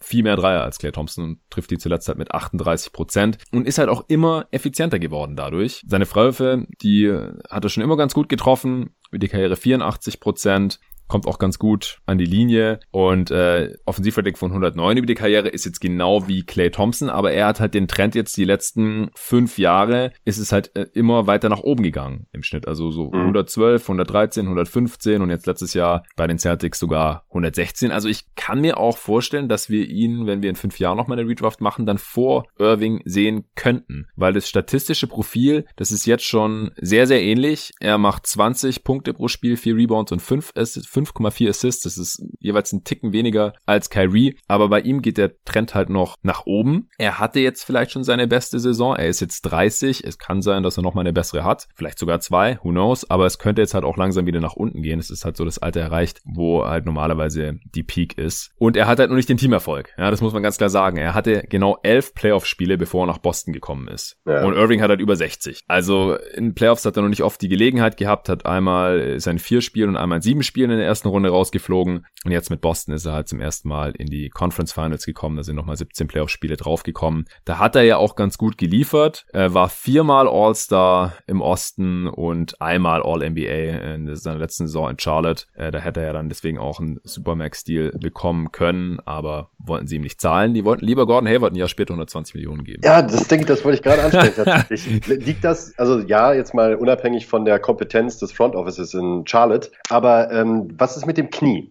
Das ist, finde ich, mhm. tatsächlich dieses eine Ding, wo man, was ja durchaus vielleicht auch ein Faktor gewesen ist, warum die Hornets ihm jetzt eben nicht diesen Supermax-Deal geben wollten, ähm, vergangenes Jahr. Und äh, jetzt aber Hayward das Geld hinterher schmeißen. Ich finde auch, der, dein Lacher ist halt absolut angebracht, weil man sich fragt so, ey, warum wollt ihr Kemba Walker nicht halten, der auch noch so ein Local Hero war und äh, Aushängeschild der Franchise, nur um euch dann ein Jahr später einen Gordon Hayward für ähnliches Geld zu holen. Ähm, finde ich zumindest, also ich finde zumindest diese Kniegeschichte auch in seinem Alter und für seinen Spielertyp schon bedenklich zumindest. Ja, kann sein, aber ich glaube auch, dass die Celtics ihm nicht diesen Deal gegeben hätten, wenn da bei den Medicals irgendwas eigentlich nicht zutage nee. getreten nee. wäre. Also ich glaube, ein Supermax, also wie gesagt, es ist jetzt hier auch ein, ein neues Tier, ein neues Level an Spielern. Ich glaube einfach, dass er nicht auf dem Niveau von oder hat halt ja, jetzt noch nicht die Karriere gehabt wie die erstgenannten vier. Ja, da ist er schon eine Stufe weiter unten und da fängt es dann halt auch an mit den Spielern, bei denen ich dann generell Bauchschmerzen habe, wenn man denen einen Supermax-Deal gibt. Also oh, ja. hätten sie aber auch nicht unbedingt müssen, aber wenn sie ihm die Kohle gegeben hätten, die er von Boston bekommen hat, dann wäre er vielleicht auch geblieben. Ich weiß nicht, ist sehr viel Spekulation, das wollen wir eigentlich nicht machen. Es mutet halt sehr seltsam an, dass sie Kemba ziehen lassen, wegen aus finanziellen Gründen und ein Jahr später geben sie einem gleich alten Spieler 120 Millionen über vier Jahre. Äh, ja, ergibt für mich keinen Sinn, weil nach ja. dem Abgang von Kemba sah es halt nach Rebuild aus und jetzt nimmt man, holt man sich einen, einen schlechteren Spieler rein, der ähnlich teuer ist und genau gleich alt ist und, und verletzungsanfälliger oder halt mit einer, mit einer offensichtlich schwierigeren Verletzungshistorie als mhm. die von Kemba, wie ich finde. Kemba hat nämlich die meisten Spiele in dieser Class gemacht, mit 20 Spielen Vorsprung vor Ennis Kanter. 661 Spiele und auch die mit Abstand meisten Minuten, 2000 mehr Minuten als Clay Thompson. Also wenn Thompson jetzt letzte Saison gespielt hätte, hätte er die meisten Spiele und Minuten gehabt. Wie gesagt, der war ein absoluter Ironman. Aber das ist jetzt äh, aktuell hier Kemba Walker. Hätte ich auch an 5 genommen. An 6 habe ich auch einen Point Guard, auch einen kleinen, der ist noch kleiner. Und zwar Isaiah Thomas. Ui. Ja, äh, er hatte eine sehr kurze, sehr hohe Peak. Und ich habe ihn jetzt trotzdem schon genommen, denn die Peak war halt so gut. Also der war da ja sogar eine MVP-Konversation drin für die Celtics. Und das als 60. Pick. Der ist mit dem allerletzten Pick der Draft noch von den Kings gezogen worden, aufgrund seiner mangelnden Körpergröße. Also ist jetzt auch schon wieder draußen aus der Liga. Er hat noch mal ein paar Chancen bekommen von äh, Denver und von den Wizards und so. Aber ich glaube einfach, also wenn der Margin of Error ist halt so gering, wenn du so klein bist, dass wenn du ein bisschen langsamer wirst, dann hast du halt direkt schon verloren. Aber sein, seine Peak bei den Celtics war unglaublich gut und er hatte ja davor auch schon, das vergisst man leicht, für die Kings mal 20 Punkte pro Spiel aufgelegt dass ich ihn jetzt hier trotzdem allen anderen verbleibenden Spielern vorziehen würde. Äh, hast du ihn niedriger? Äh, ich habe ihn genau da tatsächlich. Ah, okay. Ich dachte wegen deinem O gerade, dass äh, du verwundert bist. ich war verwundert, dass du ihn auch da hast. Ah, okay. Ja, interesting. Ich habe auch überlegt, aber es gibt mit Vucevic halt noch einen weiteren All-Star. Aber es ist halt auch ein Spielertyp, den ich eher problematisch finde, wo man dann halt um Platz 8 im Osten mitspielt. so. Jo. Äh, und sonst gibt's halt noch einen Haufen Spieler, die keine Stars sind oder je waren oder wahrscheinlich auch jemals werden. Und Deswegen habe ich jetzt trotzdem Isaiah Thomas genommen. Also zweimal All-Star gewesen, 2015, 16 und 16, 17. Da hat er seine absolute Prime gehabt mit 26, 27. Äh, Im zweiten Jahr, im zweiten kompletten Jahr in Boston hat er 29 Punkte pro Spiel aufgelegt und äh, 6 Assists. Wahnsinn. Ja, 38 Prozent Dreier getroffen und hat auch richtig viele genommen. Über die Karriere 9 auf 100 Possessions, also wie Kemba. Und in dem einen Jahr hat er auch 13 Dreier auf 100 Possessions genommen. Also, weil er halt auch alles auf the Dribble machen konnte konnte. Er kam halt auch zum Korb und hat da richtig viel Freiwürfe gezogen. Freiwurfrate von 37 Prozent über die Karriere ist halt über ein, für einen Spieler, der 1,70 ist oder so. Also offiziell ist er 1,75, aber das ist sehr, das ist so sehr wohlwollend, der 1,75. Ist halt einfach winzig. Ja. ja, er ist so klein und hat trotzdem, ist immer zum Korb gekommen und, und konnte da halt auch mit seiner Kraft finishen und wenn er nicht finishen konnte, dann wurde er halt normalerweise gefoult der hat in diesem einen Jahr eine Freiwurfrate von 44 Prozent gehabt. Also fast dieses Jimmy Butler Niveau und hatte mehrere Jahre so äh, um den Dreh. Jetzt die letzten Jahre ist natürlich dann nach seiner Hüftverletzung nach unten gegangen. Ah, das war auch bitter. Ja, also auch er hatte halt diese, diese dieses Career Year mit 122, äh, 122er Offensivrating über die Karriere 114, genauso wie Kyrie Irving übrigens. Und dann in den Playoffs hat er diese Verletzung gehabt und dann ist ja auch noch seine Schwester ums Leben gekommen. Und dann hat er ja gespielt, verletzt verletzt und davon hat er sich ja nie wieder erholt. Und vor dieser Verletzung hat er ja auch noch gemeint, ja, nächstes Jahr, wenn ich Free Agent werde, also da, war da noch eine Saison unter Vertrag und es war ein ziemlich günstiger Vertrag, den hatte, den hatte er von den Phoenix Suns bekommen die ihn als Sixth Man gesigned hat, nachdem die Kings ihn einfach nicht gehalten haben. Kein Mensch weiß warum, also zumindest kann ich mich nicht erinnern. Er hatte da, wie gesagt, 20 Punkte pro Spiel aufgelegt, war sehr effizient. Ich weiß nicht, ob er nicht mit DeMarcus Cousins klar gekommen ist oder irgendwas. Der war dann nämlich auch noch da, aber die haben ihn einfach ziehen lassen dann. Und die Suns hatten halt schon Dragic und Bledsoe und dann hat es da auch nicht so gut zusammengepasst und haben die den zur Deadline einfach für einen äh, First-Round-Pick weggetradet. Und er hat dann gezockt in den Playoffs, verletzt und danach war er nie wieder derselbe. Also in diesen Playoffs äh, hat er noch ein 110er Offensivrating in 15 Spielen aufgelegt, bei 23 und 7 im Schnitt. Äh, ich weiß gerade noch nicht mehr, zu welchem Zeitpunkt diese Verletzung aufgetreten ist. Weißt du das noch? Nee, ich hab's auch nicht auf dem Schirm. Ja, aber ich glaube, das war erst später. Also ich weiß nicht mehr, wie viele Spiele er dann noch verletzt absolviert hat, aber das ist natürlich schon sehr übel gelaufen dann in der folgenden Saison. Äh, also er wurde dann in dem Sommer noch gegen äh, Kyrie Irving getradet, weil der ja dann auf einmal weg wollte von den Cavs. Und da hatte er halt schon nicht mehr den, den äh, Trade-Wert, weil man halt wusste, der, der ist verletzt und die Celtics, wenn die ihn dann auch wegtraden wollen, also zu dem Zeitpunkt war halt so gut wie Kyrie Irving eigentlich. Und dann war halt schon ersichtlich an diesem Trade, die Celtics mussten ja dann noch einen Netzpick mitschicken und so, dass Thomas eigentlich nicht mehr derselbe sein kann. Und war dann auch nicht mehr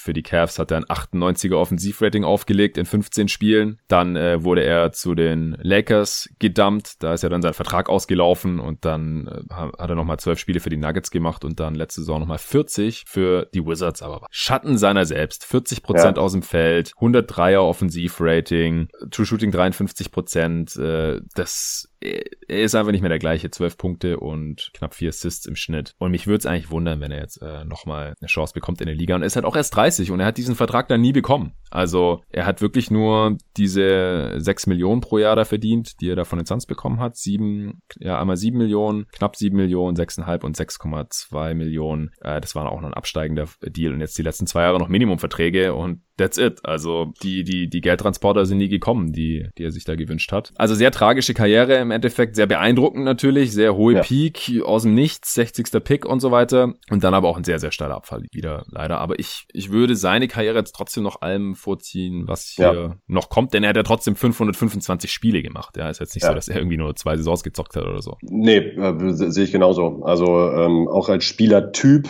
einfach viel wert, gerade zu sein in, in seiner Prime, ähm, als, als Ballhändler und äh, als seine Drives und generell als Angreifer von der Offense, als Mittelpunkt von der Offense hat er wirklich gut funktioniert. Ähm, was, was man gerne vergisst. Äh, ja, aber defensiv halt äh, meistens Totalausfall aufgrund seiner Statur. Da kann er auch einfach tatsächlich ja. nichts für. er hat, egal, hat gefightet, aber ist halt einfach ein Kopf kleiner als alle anderen. Ja, ja. wollte ich gerade sagen. Bringt dann halt nichts. Da kann er halt fighten, wie er möchte. Ähm, eigentlich müsste ihm Danny Ainge jetzt so aus äh, moralischen Gründen eigentlich nochmal ein Minimum-Deal hinterher schmeißen jetzt für ein Jahr. So vom mhm. Gefühl, ehe, dass er aus der, aus der Liga raus ist. Ja. Ähm, war, war eine tolle Story, genau wie du gesagt hast. Und vom spielerischen Niveau her wäre es jetzt auch meine Wahl gewesen. Deshalb, äh, ja. Ja, bin mir auch gar nicht sicher, wie viel besser Jeff Teague ist als er, ehrlich gesagt. Aber gut, das ist ein anderes Thema. Nee, also Thomas, der äh, hat 1000 Minuten weniger als Kawhi Leonard zum Beispiel. Also, das ist echt zu vernachlässigen. Und ein Spiel mehr als Kawhi. ja, und ähm, 18 Punkte pro Spiel im Schnitt, 5 Assists über die Karriere. Das ist, wie gesagt, mehr als Jimmy Butler jetzt zum Beispiel, auch mehr als Vucevic und Tobias Harris oder Bogdan Bogdanovic oder wer da jetzt noch alles auf dem Board ist. Und halt nur 0,6 Punkte pro Spiel weniger als Kawhi. So. Der hat schon geliefert, solange er gespielt hat. Und die letzten zwei Jahre haben seinen Schnitt da ja noch extrem nach unten gezogen. Und ja, für die Zukunft, wie gesagt, ist jetzt leider nichts mehr zu erwarten. Aber Stand heute kann sein, dass wenn dann die Spieler, die jetzt noch hinter ihm sind, jetzt noch irgendwie fünf Jahre sehr solide spielen, dass die dann bei einer Redraft mal vor ihm landen. Aber jetzt habe ich. Gut, das war an sechs für die Washington Wizards, ja, für die er letzte Saison noch gespielt hat. Die haben damals äh, Jan Vesely genommen, einen tschechischen Forward. Mm. Äh, ja, sehr athletisch. Man hatte die Hoffnung, dass der ähm, also bei der Draft wurde gesagt, äh, der wird mal einen Dunk-Contest gewinnen. Okay.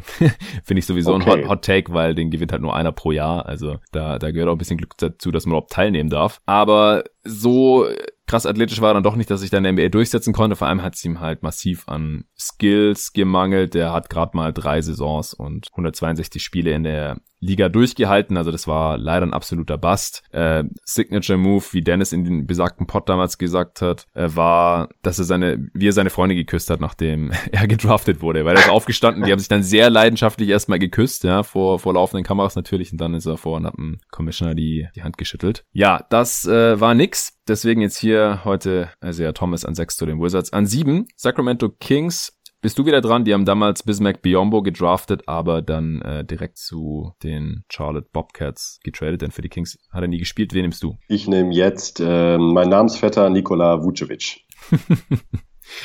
Ja, ja. Ich habe ihn, ich hab, ich hab ihn auch im nächsten Tier, aber nicht an der Stelle. Ja, ich denk, kann mir dann denken, wen du jetzt wahrscheinlich hast. Ähm, bei ihm ist halt, bei ihm ist das Ding, er hat jetzt gezeigt, dass er erste Option von einem schlechten Playoff-Team im Osten sein kann. Ja. So, viel, wie viel auch immer das wert ist, muss jeder für sich selbst bestimmen. Ähm, ich sehe ihn so ein bisschen als so einen äh, schlechteren Kevin Love, auch vom, vom Skillset her. Er kann eigentlich, also, ja, gut, ja, äh, ganz ruhig, ganz ruhig. ganz ruhig. Ich bin großer Fan von Kevin Love. Ja, Vucevic kann lange nicht so gut mit dem Ball umgehen. Also was gerade was das Playmaking und Passing angeht, ist es gar kein Vergleich. Aber er ist halt stellenweise ein guter Rebounder gewesen, kann sowohl im Post scoren, hat mittlerweile sich auch einen okayen Wurf angeeignet. Zumindest ja. Sache. Also Kevin Love auf einem deutlich schlechteren Niveau im Osten. Ja. So. Ne? Das, ich meine, so teilweise denke ich bei ihnen an. Also diese, diese Art Spielertyp, schlechter Verteidiger, der reboundet und eben im Post und Midrange und außer äh, an der Dreilinie agiert, ähm, gibt's halt sehr selten noch. als, als Spielertyp. Deshalb ist mir da Love, kommt mir da Love als ehesten, am ehesten ähm, in den Kopf. Ja. ja, seine Schwächen sind bekannt, äh, kann ich verteidigen, ähm, ist weder ein wirklicher Floor-Raiser, ein Ceiling-Raiser sowieso nicht und auch nicht so wirklich kompatibel und auch einfach, man muss es so klar sagen, aus der Zeit gefallen. Mhm. Trotzdem finde ich halt eben, ist es schon was wert, dass halt eben mit den Magic jetzt mal die Playoffs erreicht hat und ähm, das sehe ich halt bei anderen Spielern, die wahrscheinlich im Vakuum auch aktuell in der Liga einen höheren Wert sogar hätten. Ähm, der eine, den du jetzt gleich picken wirst, äh, wahrscheinlich auch. Trotzdem finde ich, ähm, wollte ich das mal belohnen, so eine Leistung von äh, Vucevic an dieser Stelle. Ja, also wie gesagt, ich habe ihn einen Spot weiter unten, ist jetzt nicht weltbewegend. Ich äh, würde hier Tobias Harris vorziehen. Vuce legt definitiv. Zahlen auf, 16 und 10 über die Karriere. Das schaffen nicht viele, auch noch fast drei Assists, also 2,6 im Schnitt. Also äh, kann durchaus auch als Passstation da dienen. Äh, starker Rebounder. Ja, Wurf, er nimmt jetzt mittlerweile Dreier, aber trifft halt keine 34 Prozent. Das ist dann halt auch leider kein so effizienter Wurf, aber ein bisschen Touch hat er schon, aber nicht genug, um als moderner Big zu gelten. Und er ist halt auch defensiv nicht mobil genug, das hast du gerade schon angesprochen. Ich glaube, er ist aber fast ein bisschen unterbewertet als Defender, weil es ist schon möglich, eine gute Defense zu spielen mit ihm als Anker. Mhm. Also da gibt's ja halt Bigs, wo das absolut unmöglich ist. Also gerade hier Kevin Love zum Beispiel, den kannst du einfach nicht auf der 5 äh, als Anker verteidigen lassen. Es geht mit Wutsch halt schon, äh, aber ich, ich weiß auf jeden Fall, was du damit ausdrücken wolltest. Er wurde damals erst an 16 von Philly gedraftet, also kann hier im Nachhinein durchaus als Stil gelten. Ähm, ja, wie du gerade schon gesagt hast, kann halt alles so, so ein bisschen und nix so richtig überzeugend gut. Und er ist auch ja. einfach nicht effizient. Also dreckiges Geheimnis, Offensivverding von 108, äh, das ist für... Clay Thompson 109, ne? Äh, Just saying. Ja, ja, genau. Ähm, aber das liegt halt auch daran, ähnlich wie bei Clay Thompson, dass er keine Freiwürfe zieht. Und als, als Big Man 15% Freiwurfrate, wie geht das denn? Also das äh, schadet ihm da halt schon massiv und die Jumper trifft halt nicht gut genug äh, und, und Post-Ups sind halt auch nicht wirklich eine effiziente Option, vor allem wenn man dann keine Freiwürfe zieht, dass er kein effizienter Scorer ist über die Karriere gesehen. Deswegen hätte ich ihn einen Spot weiter unten. Ich würde Tobias Harris nehmen, äh, mache jetzt auch an acht für die Detroit Pistons. Die haben damals Brandon Knight genommen, äh, ja, wo wir es gerade von ineffizienten Spielern haben. Brandon Knight ist das in Person. Oh ja, wow. Ja, Tobias Harris ist äh, da schon anders unterwegs ist ein bisschen ein Missverständnis, finde ich, Tobias Harris, weil er ist kein Star. Ja, auf gar keinen Fall ist er ein Star. Ähm, er war auch noch nie All-Star in seiner Karriere, er überhaupt noch gar nie irgendwas Individuelles gewonnen und dafür verdient er halt schon sehr, sehr gut und daran wird er halt auch gemessen und die Erwartungen waren dann irgendwie auch zu hoch bei dem Philly Trade. Das habe ich auch von Anfang an gesagt. Also er ist als Shooter einfach nicht gut genug, auch wenn er halt mal irgendwie über 40 Prozent seiner Dreier getroffen hat und bei den Clippers ja auch sehr nah dran war an einem All-Star-Game. Ähm, er macht halt nicht so richtig herausragend und als Star muss man halt ein, zwei, drei Sachen herausragend können. Ist aber auch nirgends so wirklich schlecht. Also und das ist halt, wenn du ein, wenn du ein, wenn du ein Wing bist, ein großer Wing in dieser Liga, der auf der drei spielen kann, aber wahrscheinlich besser auf der vier aufgehoben ist, ist es halt heutzutage schon sehr, sehr viel wert und mir auch mehr wert als jetzt das Skillset von äh, Nikola Vucevic. Bei Tobias Harris, dazu, ja. ja, bei Tobias Harris ist mir auch aufgefallen, dass er über die Karriere bisher auch ein übler Minusspieler ist. Also das sollte man auch mal noch im Auge behalten, vor mhm. allem, weil Philly ja jetzt wahrscheinlich einen Titel gerne gewinnen möchte mal oder zumindest um einen mitspielen möchte.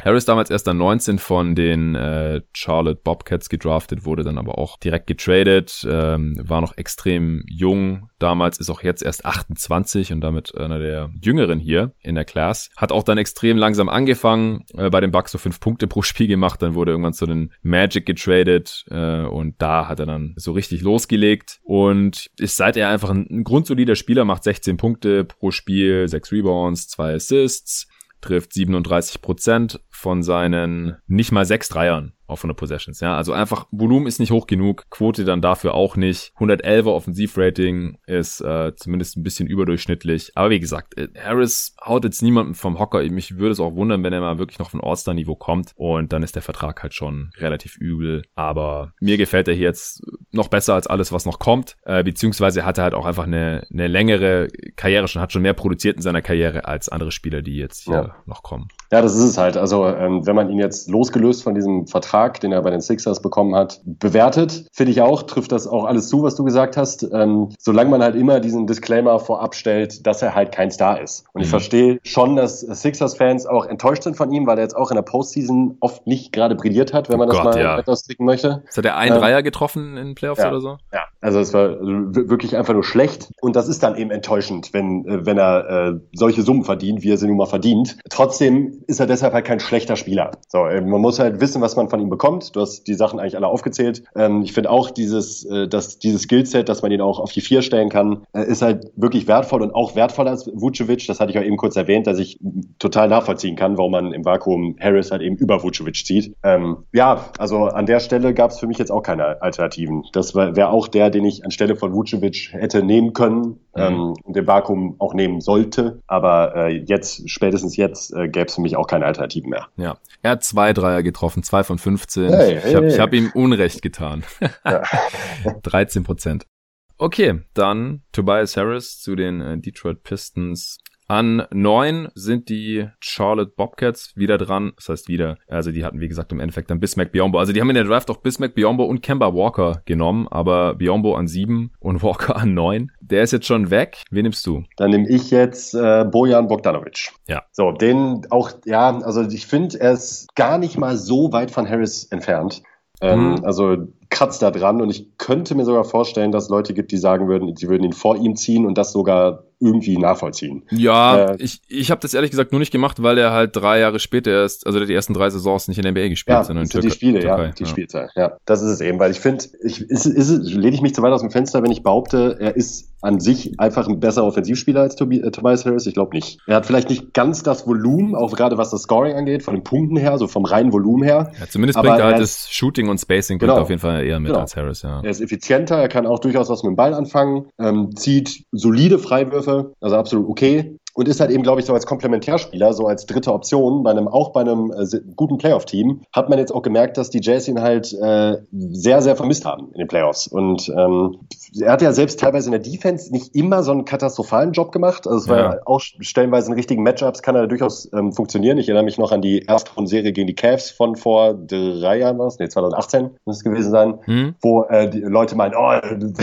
Bojan Bogdanovic kann LeBron James verteidigen, ähm, weil er irgendwie ein, zwei Mal ganz gut stand Stand, aber ja. er weiß halt, wo er zu stehen hat. Also er gehört auch zu diesen, ich würde ihn schon als High-IQ-Spieler einordnen und ähm, ist eine Bereicherung für viele Teams. Also ich glaube auch jetzt, wenn er halt eben, er verdient mittlerweile halt auch relativ viel Geld, muss man schon sagen, aber als Ergänzungsspieler finde ich ihn halt super. Und auch an der Spiel, auch an der Stelle jetzt auch wieder alternativlos eigentlich. Äh, ich habe noch einen anderen Spieler auf dem Niveau. Mhm. Also Bogdanovic wirklich nur unter Harris, weil er drei Jahre weniger gespielt hat. Ansonsten äh, kann man auch gerne Bogdanovic über ihm sehen. Ja. Ich würde jetzt noch Marcus Morris auf oh. dem Niveau sehen, ehrlich gesagt. Okay.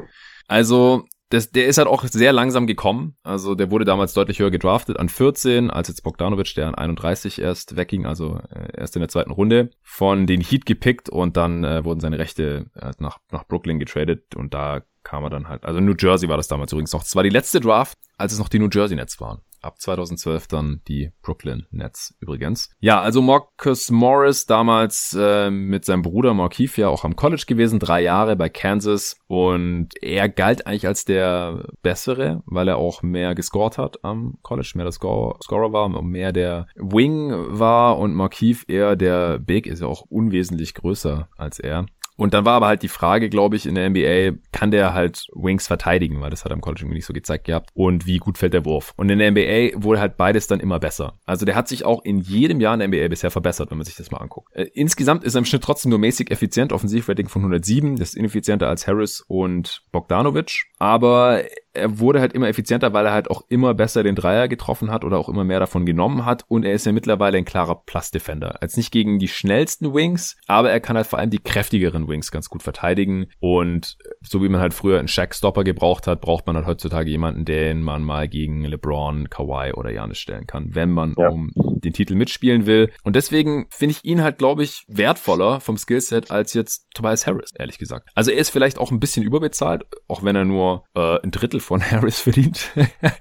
64 Millionen und Harris hat er, glaube ich, 185 bekommen. Aber er geht Richtung 3D kann aber auch mal äh, off the dribble was kreieren. Und wie gesagt, er, er hat sich halt, was mich halt so beeindruckt, ist auch, dass er sich immer weiter verbessert hat jetzt über seine Karriere und vielleicht würde nächstes Jahr noch besser. Also vor allem. Im, im Gegensatz zu seinem Zwillingsbruder, das ist das Witzige bei dem Ja, ja, genau. Also. Genau gegenläufig. Markeith wurde damals noch ein Pick vor ihm gedraftet. Äh, da haben sie dann auch den Witz gerissen bei der Draft. Oh, Markeith, äh, sieben Minuten früher geboren, fünf Minuten früher gepickt. Haha. und an, also an 13 Markeith damals zu den Suns äh, den, den würde ich jetzt nicht annähernd so äh, wertvoll einschätzen, Stand heute oder seine Karriere so wertvoll einschätzen wie die von seinem Bruder. Und er dann halt an 14 zu den Rockets und da äh, hat er aber wie gesagt erstmal gar nichts gerissen. Eigentlich ein guter Pick von Daryl Morey damals, von der Idee her, nur hat äh, Marcus damals halt noch nicht dieses Skillset gehabt. Das hat er dann halt erst im, im Laufe der Karriere entwickelt, äh, wurde er dann zu den Suns getradet, hat da ein bisschen mit seinem Bruder zocken können und da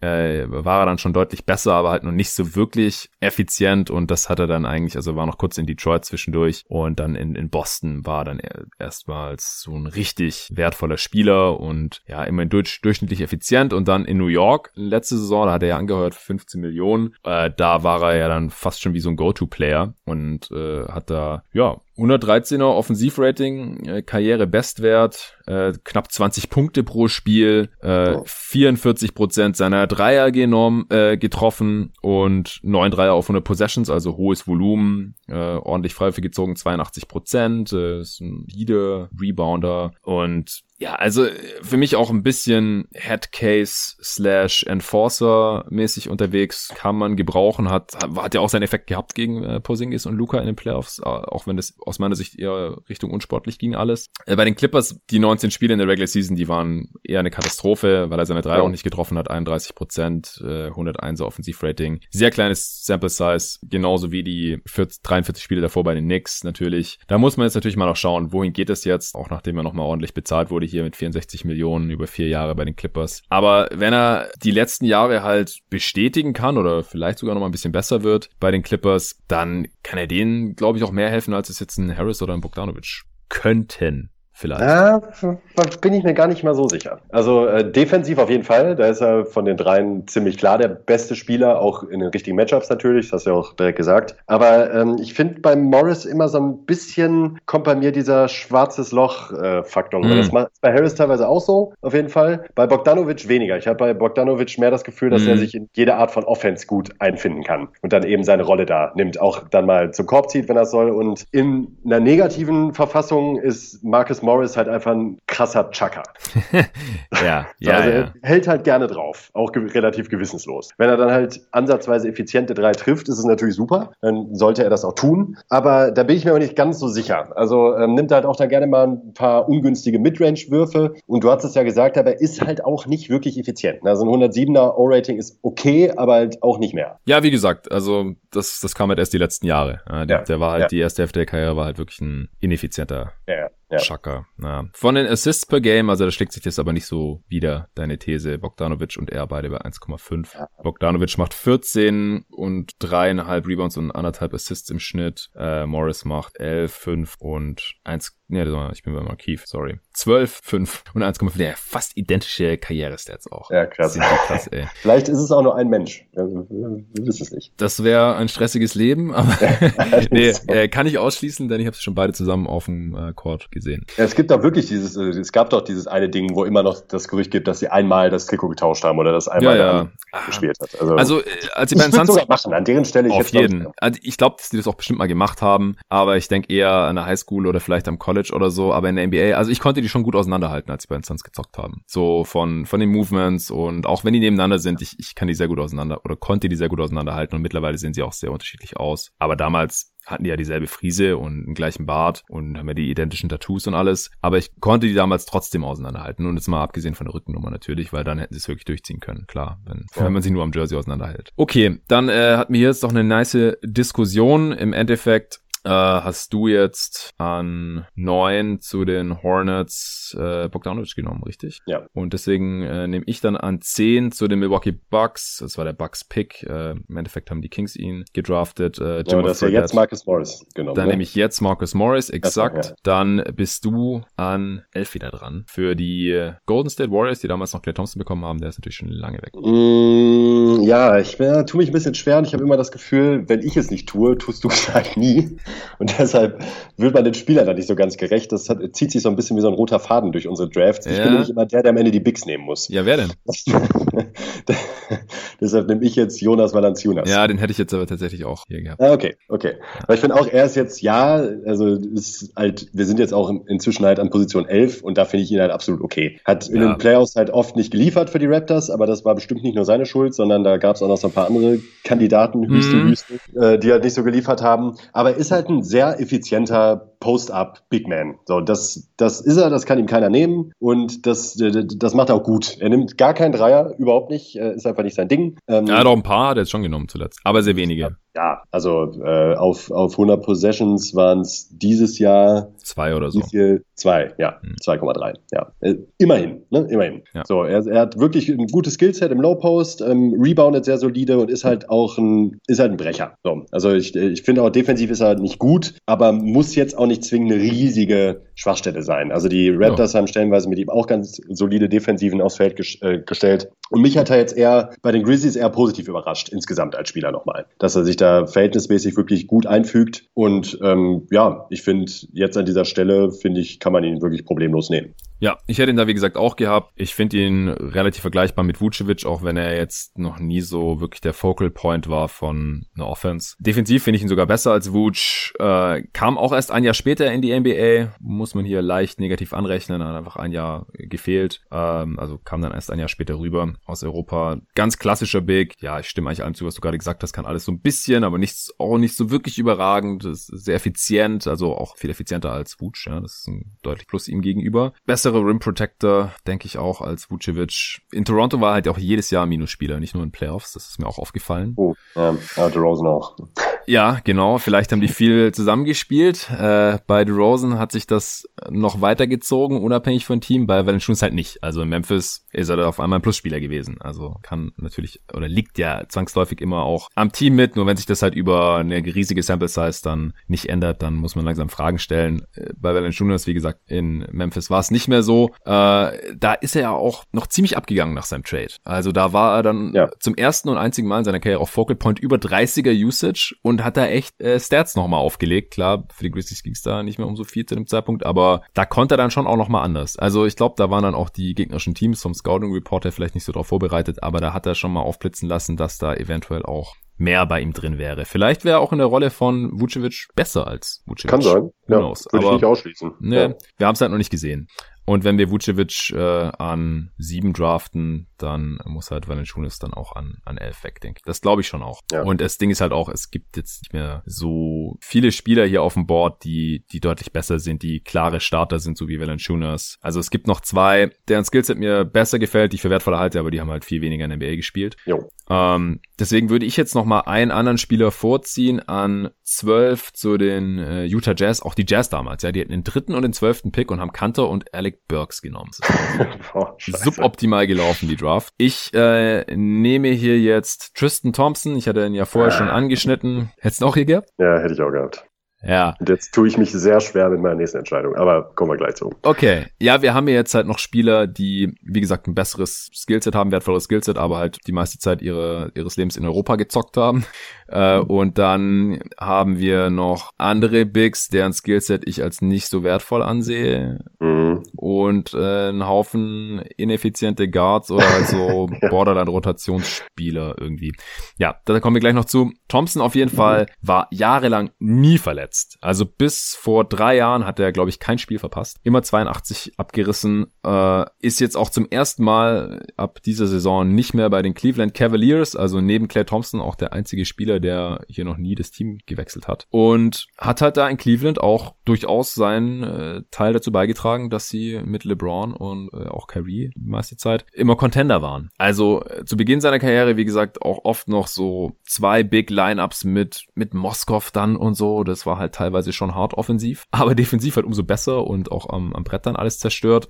Äh, ist defensiv, glaube ich, besser vielleicht als viele denken, weil er hat ziemlich lange Arme und äh, vor allem zu Beginn seiner Karriere und letztes Jahr sah es auch wieder ein bisschen so aus, ist halt ein ziemlich guter Springer mhm. und äh, antizipiert da gut, guter Rim Protector und ist halt, wenn fit, auch noch trotzdem mobil genug, um mal zu switchen. Das große Manko bei ihm ist natürlich, dass er keinen Wurf hat und deswegen da kann man ihn hier auch keinesfalls höher ziehen, denn er ist halt nicht gut genug jetzt wie in Bam Adebayo oder so am Anfang dieses Podcasts, der darüber gesprochen haben, wieso er eine Max-Extension wert ist, obwohl er nicht werfen kann. Also Tristan Thompson ist halt überhaupt kein Playmaker, ist defensiv nicht so versatil und mobil und hat halt auch überhaupt keinen Wurf. Äh, der, der Witz ist ja auch, dass er, ich glaube, bei seinen Freiwürfen irgendwann mal noch die Wurfhand ge gewechselt hat. Ja, ja. Ja, weil er so mies war, dass äh, man gedacht hat, okay, wenn er jetzt mit der anderen Hand wirft, dann kann man den Wurf vielleicht nochmal neu aufbauen und äh, schlechter kann es ja nicht mehr werden. Also über die Karriere ist er jetzt bei 61 Prozent seiner Freiwürfe, legt äh, 9 und 9 auf im Schnitt. Also ein guter Rollenspieler, Big, mit dem man äh, tief in die Playoffs kommt. Hat es damals auch direkt ins All-Rookie-Team geschafft. Und äh, letztes Jahr war statistisch, statistisch gesehen tatsächlich seine beste Saison. 12 und 10 aufgelegt, zwei Assists und er hat auch mal ein paar Dreier jetzt genommen, allerdings sehr wenige. 39% Quote sieht natürlich geil aus und äh, früher wäre er wahrscheinlich direkt zum Shooter deklariert worden, aber es war halt 9 von 23 in 57, in, in 57 Spielen. Ja, ja, ich habe mir den auch geholt in irgendeinem Manager-Game letztes Jahr und habe mich dann über die unverhofften Dreier da gefreut. Aber wie gesagt, äh, Double, Double, Big und ich bin mal gespannt, was es bei den Celtics auflegen kann nächste Saison. Ja, sollte gut reinpassen, glaube ich. Also ich glaube, in der Hinsicht ein bisschen underrated. Der ist jetzt kein super heftiges Signing, das jetzt so ein mm. Difference Maker ist. Aber ich glaube, äh, auch in einem guten Playoff-Team wie bei den Celtics ähm, kann er durchaus eine solide Rolle einnehmen. Bin ich mir ziemlich sicher. Ja, ich finde halt die, die volle Midlevel für ihn ein bisschen heftig, aber da war jetzt nicht der einzige Non-Shooting Backup Big diese Offseason, der so 7, 8, 9 Millionen bekommen hat. Aber wenn man halt sieht, die Clippers bekommen für das gleiche Geld Ibaka und die Lakers äh, fürs Minimum Marc Gasol, dann ist halt die volle Midlevel für einen Tristan Thompson nicht optimal als Contender. Ja, ich denke bei Tristan Thompson halt immer gerne, du hast nämlich alles gesagt, da kann ich äh, auch nicht wirklich was ergänzen. Ich habe bei ihm nur immer so die Anekdote bei mir selbst im Kopf, dass er in den Finals 2016 ähm, die Warriors ihn halt einfach nicht in den Griff bekommen haben. Und ich fand das so extrem in dieser Serie. Die Bretter halt so krass dominiert einfach nur. Mhm. Also sowohl offensiv als auch defensiv und war halt ein absolut, absolut wichtiger X-Faktor für dieses Cleveland-Team und auch für die Championship. Hat dadurch ja sich dann auch eben diesen äh, sehr netten und lukrativen Deal irgendwie verdient, mhm. dem, ähm, den er dann bekommen hat. Und er war bei Aber Clutch Sports, oder? Das war bestimmt noch ja. ein Faktor. Und in der Clutch, Agency, ja. Aber er hat halt eben bei einem Meisterteam als Starter wirklich ähm, gehaltvollen Impact gezeigt. Und deshalb finde ich, äh, das wollte ich nur noch mal abschließend, um die, deinen Pick abzurunden. So. Ja. Okay, dann äh, bist du jetzt wieder dran. Mhm. Und ich hatte gerade schon gesagt an, ich habe jetzt hier irgendeinen Pick vergessen, meine Übersicht. Egal, du bist dran auf jeden Fall an 13. Phoenix Suns, die haben damals Markeith Morris genommen. Wen ja, du? ja äh, ich tue mich wirklich total schwer, weil jetzt genau das eintrifft, was du gerade gesagt hast. Gibt irgendwie halt, also ja, klar, wir sind auch an Position 14. Trotzdem gibt es halt nur noch Spieler, die halt große Löcher in ihrem Spiel haben und die zwei, die ich jetzt am ehesten nehmen würde, äh, haben beide einfach zu wenig in der NBA gespielt. Deshalb nehme ich jetzt entweder, ja, ich nehme äh, Reggie Jackson. Reggie Jackson? Boah, den hatte ich ja gar nicht auf dem Schirm. Also hatte ich schon, aber noch nicht hier oben. Ja, ich bin auch total unzufrieden. ich mag ihn nämlich weder als Spielertyp gerne. Das Problem ist jetzt, nur wir dürfen ja andere Namen, Namen nennen. Ja, sicher. Ähm, Enes Kanter hat zum Beispiel halt auch echt gute Saisons gespielt. Aber ist halt auch, und das ist bei mir, glaube ich, dann auch Recency Bias, ich würde ihn halt niemals picken aktuell. Das ist halt ein Spielertyp, mhm. der halt offensiv liefert und auch zwischendurch gut gereboundet hat. Aber ich würde ihn auf gar keinen Fall mehr mir aktuell in ein NBA-Team holen. Und Reggie Jackson, ja, agiert kopflos, ist zumindest auch okay, effizient. Also wir befinden uns hier so auf Marcus Morris Niveau mit einem 107er mhm. Offensivrating. Ähm, ist kein guter Decision Maker, ist ein okayer Playmaker und macht halt so ein paar Sachen okay. Und ich kann mir ihn halt vorstellen, ich meine, er war jetzt auch immerhin, ähm, wurde er zu den Clippers getradet, ähm, zu einem Top-Contender, sah da auch stellenweise wirklich nicht gut aus, aber manchmal auch gar nicht so schlecht. Und ich glaube halt, dass er als Spieler zumindest in, einem, in einer kleinen Rolle, sehr kleinen Rolle, okay Leistungen abliefern kann. Und ich weiß nicht, was ich alles noch übersehen habe. Es gibt ein paar Spieler, die man jetzt alle, man könnte jetzt viele Spieler nehmen, aber ja. ich finde, die haben halt alle krasse Löcher, egal wen man jetzt nimmt. Ja, äh, kurz noch zu Jackson, dann komme ich zu meinen, ja, da werde ich zumindest eine Alternative nennen. Ich bin gespannt, wen du da noch nimmst, da will ich jetzt nicht ganz die Spannung rausnehmen. Also, du hast eigentlich schon alles angesprochen. Ich finde, er ist halt auch ein bisschen ein Headcase. Total.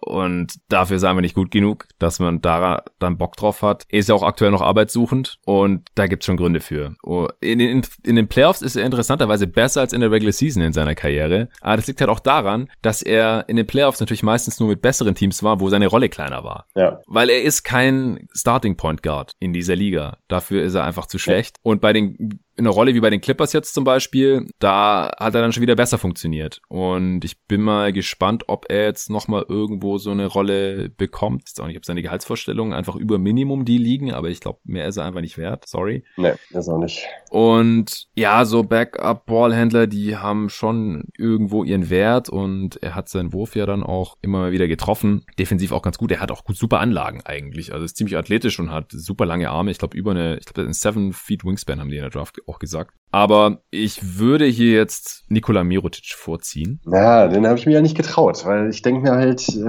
also hätte ich auf jeden Fall vor ihm genommen, aber 319 Spiele ist halt echt mm. nix. Ja, das ist jetzt ja die Frage. Wenn man irgendeinen einigermaßen crappy Spieler, der halt die ganze Zeit in der NBA war, oder nimmt man Mirotic, der erst später kam und jetzt auch schon wieder seit zwei Saisons in, in Spanien zockt. Ja, verdient gutes Geld in Spanien.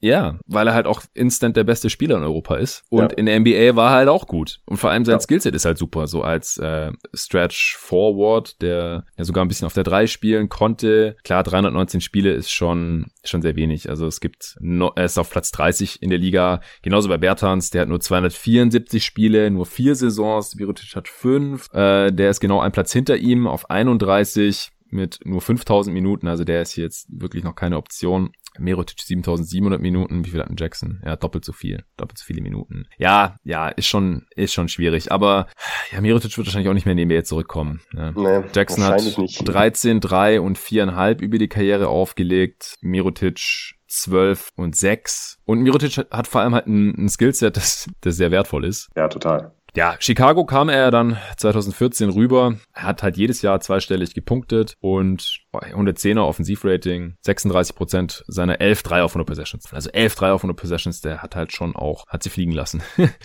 das, äh, also, ja. ja. Ja, deutlich besserer Spieler als Reggie Jackson, keine ja, Frage. Ja. Also da müssen wir, äh, müssen wir nicht drüber sprechen. Aber halt eben 319 Spiele. Äh, ja, gut, dann schmeiße ich aber mal noch einen anderen äh, in den Ring, vielleicht statt Reggie Jackson. Das war äh, Corey Joseph. Ja, ja, eigentlich auch ein besserer Spieler, stimmt. Jetzt wirklich. Der hat halt zumindest klare ja. NBA-Stärken, ja. finde ich. Und er kennt Kann seine Rolle.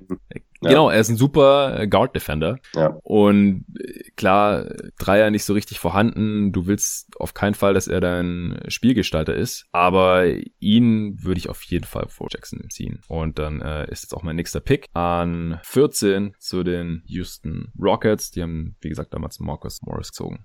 So, dann bist du wieder dran. Ja, und ich nehme eine sehr komisch anmutende Feel-Good-Story und zwar Chandler Parsons. Puh, ja, auch schon wieder draußen aus der Liga. Ja, also mit Feelgood meine ich jetzt, deshalb sage ich das extra Feelgood in seinem Sinne. Also ich glaube, eine viel lässigere Karriere kann man eigentlich nie haben. Ja. Also man hat bei ihm das Gefühl, die letzten Jahre waren, hat er in Saus und Braus gelebt und viele, viele, viele, viele, viele, viele Millionen eingestrichen in seinem Leben, nur um am Strand rumzuhängen. 95 hat er, glaube ja, ich, von Wahnsinn, bekommen. Wahnsinn. Aber, das muss man eben sagen, also auch im Vergleich zu Mirotic, äh, Chandler Parsons hat 440 Spiele gemacht, trotz seiner 80 Millionen Verletzungen, die er hatte in seiner mhm. Karriere und auch deutlich, deutlich, deutlich mehr Minuten absolviert als Mirotic. Ja, das ist schon. Und war halt auch in seiner Prime, auch bevor er diesen fetten Deal dann bekommen hat. Er hatte den Deal bei den Mavs schon bekommen oder dann erst bei den Grizzlies? Also er war ja damals äh, von den Rockets in der zweiten Runde gedraftet ja. worden an 38 und das war dann halt der, ne, das war ein Dreijahresdeal von Daryl Morey und im dritten Jahr hat er ja schon 17 Punkte pro Spiel gemacht. 17, 6 und 4 als Second ja, Round Pick. Und dann hat er, hat er einen äh, relativ hohen Zweijahresvertrag von Mark Cuban bekommen. Da gab es ja dann diese Partybilder von der Vertragsunterschrift. und die wollten ihn dann ja aber nach dem zweiten Jahr schon nicht mehr verlängern. Ja, da hat er 61 Spiele nur gemacht gehabt, zehnmal kam er auch von der Bank. Äh, Punkteschnitt war in beiden Jahren dann auch gesunken bei den Mavs auf dann äh, knapp 14 Punkte pro Spiel nur noch. Äh, Effizienz ist auch runtergegangen von 114er Offensivrating auf 110. Und die Grizzlies hat es irgendwie dann nicht so interessiert. Also John Hollinger, der kriegt auch in gefühlt jedem zweiten Podcast zu Kreuze und sagt, das war der schlechteste Deal in NBA History so ungefähr. Und ja, entschuldigt sich da quasi jedes Mal nochmal für. Ich weiß aber nicht genau, wieso sie ihm diesen Deal gegeben haben. Ob sie einfach äh, das ignoriert haben oder gehofft haben, das wird schon nicht so schlimm sein mit, seiner, mit seinen Knien. Aber die haben ihm dann ja 2016 äh, halt diese 95 Millionen für vier Jahre hingelegt. Und die Mavs hatten ihm 30 Millionen für zwei gegeben. Ja, aber also, ja, das ist ein tragischer Fall. Und wie gesagt, ich glaube, äh, er wird es auch nicht toll gefunden haben, wirkt aber jetzt halt schon so, dass er durchaus seine letzten Jahre genossen hat, äh, sein Leben grundsätzlich. Mhm. Und war halt als Spielertyp halt wirklich ein Schweizer Taschenmesser. Er konnte halt ja. alles ziemlich gut. Das alles noch mit äh, leicht überdurchschnittlicher Effizienz. Ähm, und auch in der Defense war okay, war jetzt nicht toll, ja. aber ich glaube auch gerade heute so als Spieler Spielertyp, als ähm, Stretch Big oder als Stretch Vierer könnte ich mir super gut vorstellen. Wenn ja. er dazu kann er noch dribbeln und äh, passen, also äh, nicht schlecht. Richtiger moderner Wing einfach. Genau, genau. genau. Wäre wahrscheinlich auch deutlich höher gelandet, wenn er sich halt eben nicht verletzt hätte. Also hat er durchaus, also locker Top äh, Top Ten Potenzial in dieser Draft Class vom reinen Skillset her. Ja, und das Witzige ist halt auch immer, äh, es sind ja dann auch immer die Leute, die sagen, ja, die Leute sollen vier Jahre am College bleiben, dann kann man die besser evaluieren. Ja, der war vier Jahre bei Florida und trotzdem wurde er erst dann 38 gepickt. Also ja.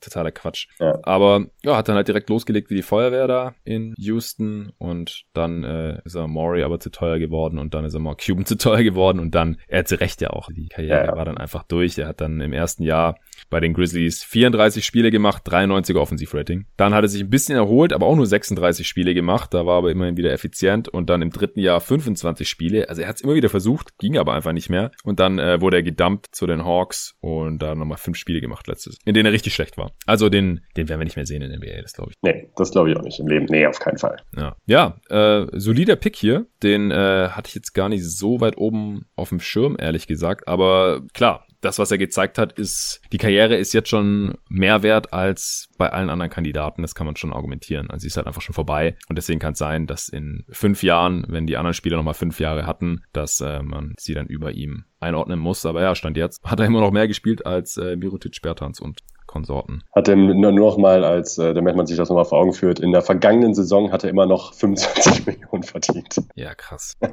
Ja, ja das ist, so. ja einfach, einfach heftig. Einfach nur heftig.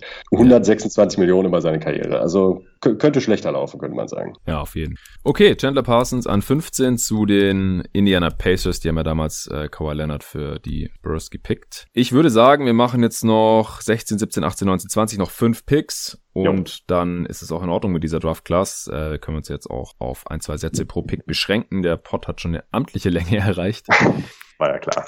Ja, an 16 zu den äh, Philadelphia 76ers, die damals noch Nikola Vucevic bekommen haben, nehme ich jetzt, ah, ich nehme jetzt Ennis Kanter, ja. denn er ist ja immerhin immer wieder Teil guter Teams und spielt in den Playoffs, ist dann halt in manchen Matchups nicht spielbar, okay. Aber jetzt haben alle Spieler irgendwelche Defizite und äh, Kanter, wenn er spielt, dann, dann produziert er, äh, legt 12 und 8 über die Karriere auf, ist natürlich seinem Status als dritter Pick hier nie gerecht geworden. Auch zwei Drittel seiner Spiele äh, in seiner Karriere von der Bank gekommen, ist einfach ein, ein Backup-Big, der am Korb wühlt und Rebounds holt, Offensiv-Rebounds holt, defensiv quasi rein gar nichts bringt. Also selbst mit seinem Körper denkt man, er könnte irgendwie im Post ein bisschen dagegen halten, aber er ist einfach so, so unglaublich schlechter. Ja. Das ist unglaublich. Also auch als Shotblocking überhaupt keine Antizipation. Nix. Einfach nix. Als Shotblocker keine Antizipation. Äh, er macht genauso viele Blocks pro Spiel wie Kemba Walker, muss man sich mal geben. Ja. Und Kanter ist 6'10. Ja, 30, ja, das ist schon krass. 30 Zentimeter größer als Walker so ungefähr. Ja, aber ich denke, jetzt muss er hier mal vom Bord. Ja, muss auch. Muss auch. Hätte ich jetzt auch gehabt. Ähm, ich nehme dann jetzt einfach Markeith Morris. Ja. Ähm, ja, zudem haben wir im Bruder eigentlich auch schon alles gesagt. Äh, hat sich gegenläufig zu seinem Bruder entwickelt, ist eher immer schlechter geworden, ist in, der, in seinen besten Jahren auch so ein bisschen Stretchbig-mäßig gewesen, wo er bei den Dreier halt leider nie wirklich getroffen hat. Gab halt immer mal Ausreißerjahre, wo er ihn solide getroffen hat, aber halt leider auch so ein paar Stinkerjahre dazwischen. Mhm. Ähm, ja, nicht der beste Verteidiger, das mag es auf jeden Fall auch einen ganzen Ticken besser, würde ich sagen. Hat jetzt dann aber halt eben auch, reicht ja, wenn er selbst jetzt in seiner Karrierephase, wie jetzt bei den Lakers, halt seine ein, zwei Spielchen und Momente hat, wo er dann halt eben mal produktiv ist für einen Contender. Und deshalb finde ich den jetzt an der Stelle als ähm, hinteren oder unterklassigen Roleplayer auch absolut okay. Ja, also wenn der schon früher in seiner Karriere oder die letzten Jahre die ganze Zeit so gespielt hätte, wie jetzt für die Lakers in den Playoffs teilweise, dann wäre der hier auch höher. Dann wäre er einfach ein Stretch, ja, Stretch ja, Big, äh, ja. der noch einen soliden Körper hat. Äh, und ja, das ist auch so einer, bei Phoenix hatte ich auch mal das Gefühl, der kann alles ein bisschen, aber nichts richtig. Und spätestens heutzutage muss halt der Dreier kommen und jetzt hat er ihn halt mal getroffen für die Lakers. Sehen wir mal, ob er das nächste Saison wiederholen kann und äh, ob er das dann auch die nächsten Jahre hier noch bringt. Dann kann man ihn vielleicht auch irgendwann noch höher in so einer Redraft nehmen, aber stand jetzt äh, passt das hier schon ganz gut. Wie gesagt, äh, über die Karriere hat er sehr ähnliche Zahlen wie sein Bruder, legt 11, 5 und 1,7 Assists auf. Drittmeisten Spiele in dieser Class immerhin. Hinter Walker und Kanter übrigens auch, ja, die zweitmeisten Spiele hatte ich glaube ich vorhin schon mal irgendwann erwähnt. Er ist auch relativ verletzt, was natürlich auch seinen Wert hat. Mm, ich habe hier jetzt im Prinzip noch die beiden europäischen Shooter auf dem Board und dann noch einen ja. sehr produktiven Spieler, der aber auch schon nicht mehr in der Liga ist und auch nicht so super viel Wert hat. Na, dann nehme ich. Hm. Schwierig, ne? Ja, finde ich auch. Ja, also ich denke, wir können offen reden. Ich habe jetzt noch Bismack Biombo oder jo. Kenneth Farid hier. Ja, ich auch.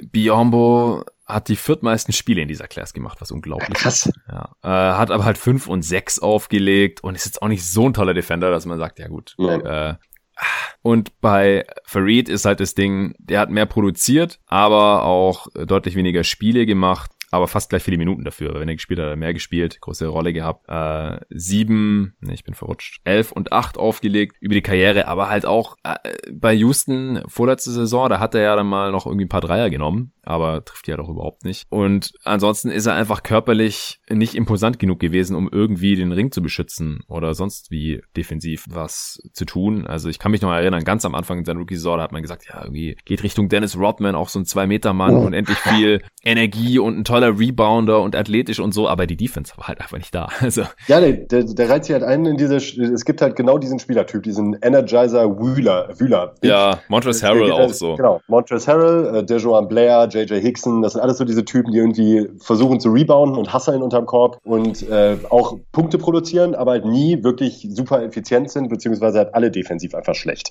Ja, das ist das Problem bei ihm. Aber, aber nehm, sind jetzt auch am Ende. Also, ja, ich nehme jetzt den besten Spieler und nehme jetzt einfach Mirotic fertig. Ja, ja.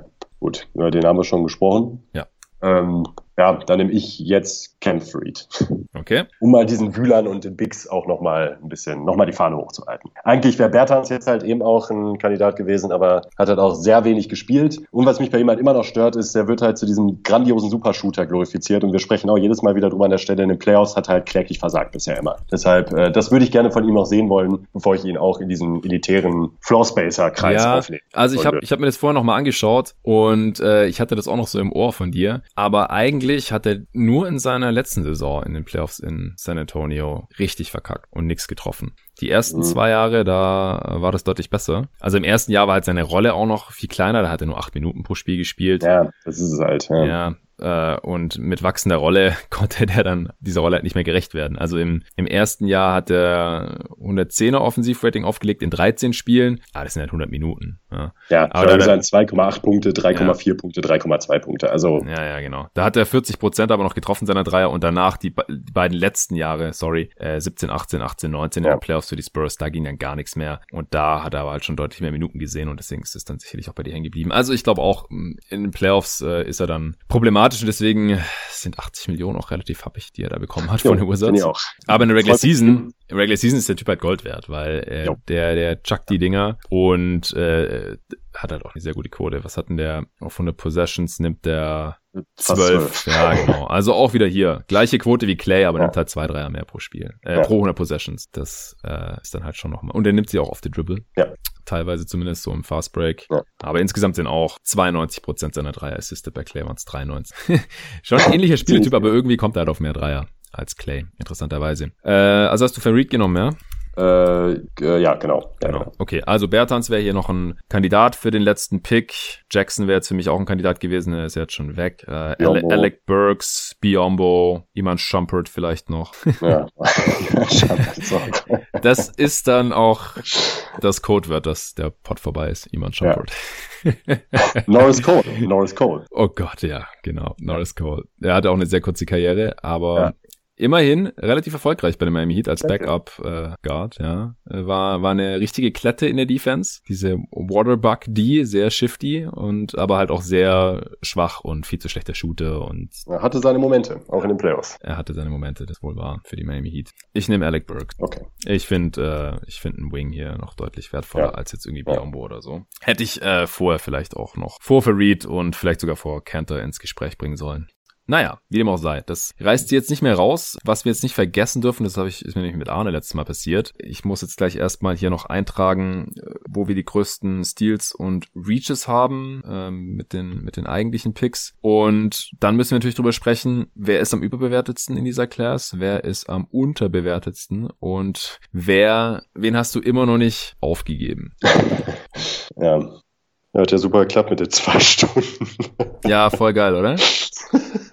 Ja. Ich habe ja zum Glück geschrieben, der Pod kommt heute Abend. Das ist ja zum Glück sehr dehnbar und ja. ja dann kriege ich heute halt natürlich wieder nichts hin, außer Pod. Also ich bin aufgestanden, habe mich auf den Pod vorbereitet und jetzt sind wir aufgenommen und dann werde ich den nachher noch schneiden äh, und, und dann ist Feierabend. War aber sehr optimistisch mit einer Redraft äh, das zu schaffen, aber das Ding ist halt, ja, ist so, ist einfach so. Ja, ist einfach so. Wollen wir nicht so sprechen. Okay, äh, zuerst unsere Steals und Reaches, zumindest der Spieler, die wir jetzt heute gedraftet haben. Äh, Leonard ist natürlich ein harter Stil an 15 gewesen, genauso wie Jimmy Butler an 30. Also Ui. in dem Sinne natürlich Butler ein noch größerer Stil, auch wenn er nicht ganz auf dem Niveau von Leonard ist, aber er hat 28 Spots früher genommen. Auch Thompson ja, an 11 ist noch ein ziemlicher Stil gewesen. Also ja, Thomas natürlich an 60. Wir haben heute 54 Spots früher genommen. Bogdanovic an 31, 22 Spots früher. Tobias Harris an 19, damals heute bei uns an 11. Selbst Reggie Jackson, ey, wir haben den an 13 genommen, beziehungsweise du. Der ist damals erst an 24 ja. gedraftet worden. Corey Joseph 29, auch 15 Spots früher bei uns. Chandler Parsons an 38, auch 23 Spots früher. Also die Draft war schon wild. Also die besten Spieler waren echt all over the board sozusagen. Mhm. Bei uns deutlich später weggegangen ist Ennis Kanter, 13 Spots tiefer. Alec Burks, 8 später. Tristan Thompson auch 8 später. So. Und die größten Busts, wir haben es ja immer wieder angesprochen, die wir jetzt heute gar nicht gedraftet haben. Derek Williams an 2, Jan Wesley an 6, von den Wizards. Uh. Biombo an sieben ist im Nachhinein natürlich auch sehr, sehr früh, aber man hat gehofft, dass irgendwie der nächste Ben Wallace oder so. Der hatte nämlich als erster Spieler beim Hoop Summit ein Triple-Double mit äh, Punkten, Rebounden und Blocks. Und das, äh, man muss ja bedenken, das ist so ein, wie so ein All-Star-Game der Talente. Und der hat einfach zehnmal die Gegner weggerupft. Krass. Brandon Knight an acht, also vom Talent her hätten wir den heute auf jeden Fall ziehen müssen, aber er hat leider ein 101er Offensivrating über die Karriere. Einfach super ineffizienter Scoring Guard und Kreuzbandriss, was die, die Sache nicht besser macht. Bin auch gespannt, ob der nochmal einen NBA-Vertrag bekommt jetzt. Mm, Fredette an 10, selbstverständlich ein Bust. Ja, und ansonsten Chris Singleton ist noch an 18 weggegangen, Schumpert an 17. Äh, das ist nicht allzu tragisch. Ja, zum, vor allem Schumpert hatte ja dann noch eine ganz solide NBA-Karriere, Playoff-Teams eine Rolle gespielt, vor allem in Cleveland natürlich. Okay, also, Most Overrated, presented by Nicolas Gorni. ja, äh, Most Overrated gehe ich dann tatsächlich mit Kyrie äh, immer noch in dem Sinne, weil er ist halt einfach dieser Posterboy-Typ, der auch einfach wahnsinnig spektakulär ist, dem ich auch mhm. sehr gerne zusehe. Viele der, Fans äh, hat er. Ja. Fall sehr viele Fans. Onkel Drew und das äh, mhm. äh, ganze drumherum. Ist aber halt eben meiner Meinung nach nicht dieser Superstar, der halt alleine ein Team auf Contender-Level hieft. Und ähm, ja, das war es eigentlich schon als Plädoyer. Ja, gehe ich mit. Äh, ich muss hier nochmal Claire Thompson anführen, einfach wenn man ihn für ja. einen Star im Sinne von ja dem, dem durchschnittlichen Star, den man halt so im Kopf hat, hält. Er würde diese Leistung höchstwahrscheinlich in jedem Team bringen können, beziehungsweise wenn man jetzt von ihm verlangen würde, hier ist der Ball, mach mal was auf der Dribble, dann könnte das böse enden. Wir haben es im Endeffekt nie gesehen, aber das spricht für mich halt eher dafür, dass es einfach nicht kann. Und dann ist er eher eigentlich ein ultra wertvoller Rollenspieler ja. als ja. ein klassischer Star. sag ja, Danny Green auf Steroiden, um den Podcast abzuschließen. Über den Hate der Community. Ja, ich, ich bin gespannt. Unterbewertetster Spieler ist schwierig hier in dieser Class. Bin ich auch. Wie ich finde, vielleicht Tristan Thompson, weil man ihn einfach nur für einen traditionellen, einigermaßen wertlosen Big hält. Aber ich glaube, wir haben vorhin einen ganz guten Case gemacht, wieso man hier jetzt trotzdem an 12 in der Redraft nehmen kann. Thompson wäre für mich der, den ich noch nicht aufgegeben habe, im Sinne von, dass ich glaube, dass er immer noch ein produktiver NBA-Spieler sein kann, okay. trotz seines Skillsets. Ja, David wird sich freuen, falls das der Fall ist. Spieler, den ich immer noch nicht aufgegeben habe, Derek Williams wahrscheinlich. Also ich, ich habe schon gedacht, der kommt in die Liga, ist überathletisch und kann werfen. Das wäre ja auch so, damals hat man dann gesagt, ja, Tweener, aber heute ist es halt genau der Spieler, den man eigentlich auf die vier stellen wollen würde, auch mit diesem Körper, wenn er halt dann auch entsprechend gespielt mhm. hätte. Aber das haben wir leider nie gesehen. Ja, aber ansonsten äh, ist auch nicht immer ein Schumpert, fand ich immer noch ganz geil. Ja, ja, auch unfassbar kopfloser Spieler einfach nur. Krass. Ja, super Körper, kein Basketballgehirn, leider. Okay, dann war's das, oder? Ja. Ja, war mal wieder geil. Ich bin gespannt, wie lang der Pod am Ende ist. Also, wir werden sehen, ist ja auch egal. Äh, war auf jeden Fall cool, mal, mal wieder über was anderes zu quatschen als hier die aktuellen Ereignisse. Damit geht's dann morgen weiter. Ich habe gerade schon mal geguckt. Es kamen schon einige Fragen rein. Ich werde versuchen, so viele wie möglich zu beantworten. Vielleicht werde ich hier und da dann auch auf äh, zukünftige Pods verweisen. Es gab jetzt auch schon die Frage, ob ich wieder 30 Preview-Pods mache, 30 Pods zu 30 Teams. Äh, die kurze Antwort ist nein einfach weil nicht genug Zeit ist. Äh, ich könnte es vielleicht irgendwie reinquetschen und dann auch mehrere Pods an einem Tag veröffentlichen, aber dann kann ich halt in der Zeit nichts anderes machen und es gibt leider, was heißt leider, zum Glück halt noch viele andere Themen, die ich auch gerne machen würde. Also ich will jetzt einfach nicht nur Preview-Pods machen im nächsten Monat. Das, dafür ist einfach zu wenig Zeit und es gibt zu viele andere interessante Themen, über die ich hier noch sprechen möchte. Ich würde gerne noch eine Top, weiß nicht, 20 oder 25 der aktuellen NBA-Spieler machen. Ich würde gerne wieder einen Pod machen zu den Top 10 U24-Spieler. Ich würde gerne noch einen Pod zu Fantasy Manager Games machen. Auch dazu kamen wieder Fragen, da werde ich dann mich morgen nochmal zu äußern. Nur ein Hinweis. Wenn ihr mir eine Mail geschickt habt, dass ihr mitspielen wollt, dann geht davon aus, dass ich die bekommen habe. Ich habe noch nicht darauf geantwortet. Ich sammle jetzt noch potenzielle Manager, die Bock haben auf eine Fantasy League äh, mit mir. Eine jeden Tag NBA Fantasy League bei ESPN oder Yahoo, weiß ich noch nicht. Die sammle ich jetzt noch bis, sagen wir mal, zum 30. November und am 1. Dezember würde ich dann eine Mail an euch alle schicken mit weiteren Infos. Ich habe jetzt auch die Frage bekommen von Leuten, die sich damit gar nicht auskennen, kostet das Geld? Nein, es kostet nichts. Und es wird einen Draft-Termin geben, da sollte man sich dann halt Zeit nehmen, damit man sein Team zusammen draften kann. Sonst äh, ist es ein bisschen witzlos. Aber wie gesagt, der Draft-Termin, der wird so innerhalb der letzten Woche vor Saisonstart sein, also zwischen dem 15. und 22. Dezember irgendwann. Und alle anderen Infos, die bekommt ihr dann noch. Ja, wenn ihr Feedback habt, dann richtet euch gerne direkt an Nico unter Nico G-GTG, Nico mit CH auf Twitter. Folgt ihm, wenn er es noch nicht tut. Und ansonsten gerne auch alles an mich, überall zu finden unter jeden Tag NBA auf Twitter, Facebook, Instagram. Und wenn ihr noch eine Frage habt für morgen, bis morgen früh sammle ich noch, dann gerne an jeden Tag NBA at gmail.com oder sucht meinen Tweet auf Twitter und kommentiert da, so wie es jetzt schon viele getan haben. Dann kommt eure Frage vielleicht morgen noch rein. Der Fragenpod kommt dann entweder direkt noch am Donnerstag, vielleicht auch erst am Freitagmorgen, weil ich bin morgen auch noch beim Talk in the Game Podcast für eine Phoenix Suns Preview eingeladen und deswegen äh, könnte es mit den zwei Aufnahmen ein bisschen eng werden, dass ich die, dass ich dann auch noch raushaue und dann kommt als nächste Folge danach entweder die besten oder die schlechtesten Offseasons einer der beiden Pods. Mit Julian Lage sind die geplant und dann schauen wir mal, wie es nächste Woche weitergeht. Vielen Dank auch an Performance fürs Sponsoren dieses Podcasts. Nutzt das Black Friday Angebot aus 30% auf den Sportbag, den ich wirklich nur empfehlen kann, noch bis Montag. Und danach mit dem Code jeden Tag NBA bekommt ihr immer noch 20% auf performance.com. Vielen Dank dafür und bis zum nächsten Mal.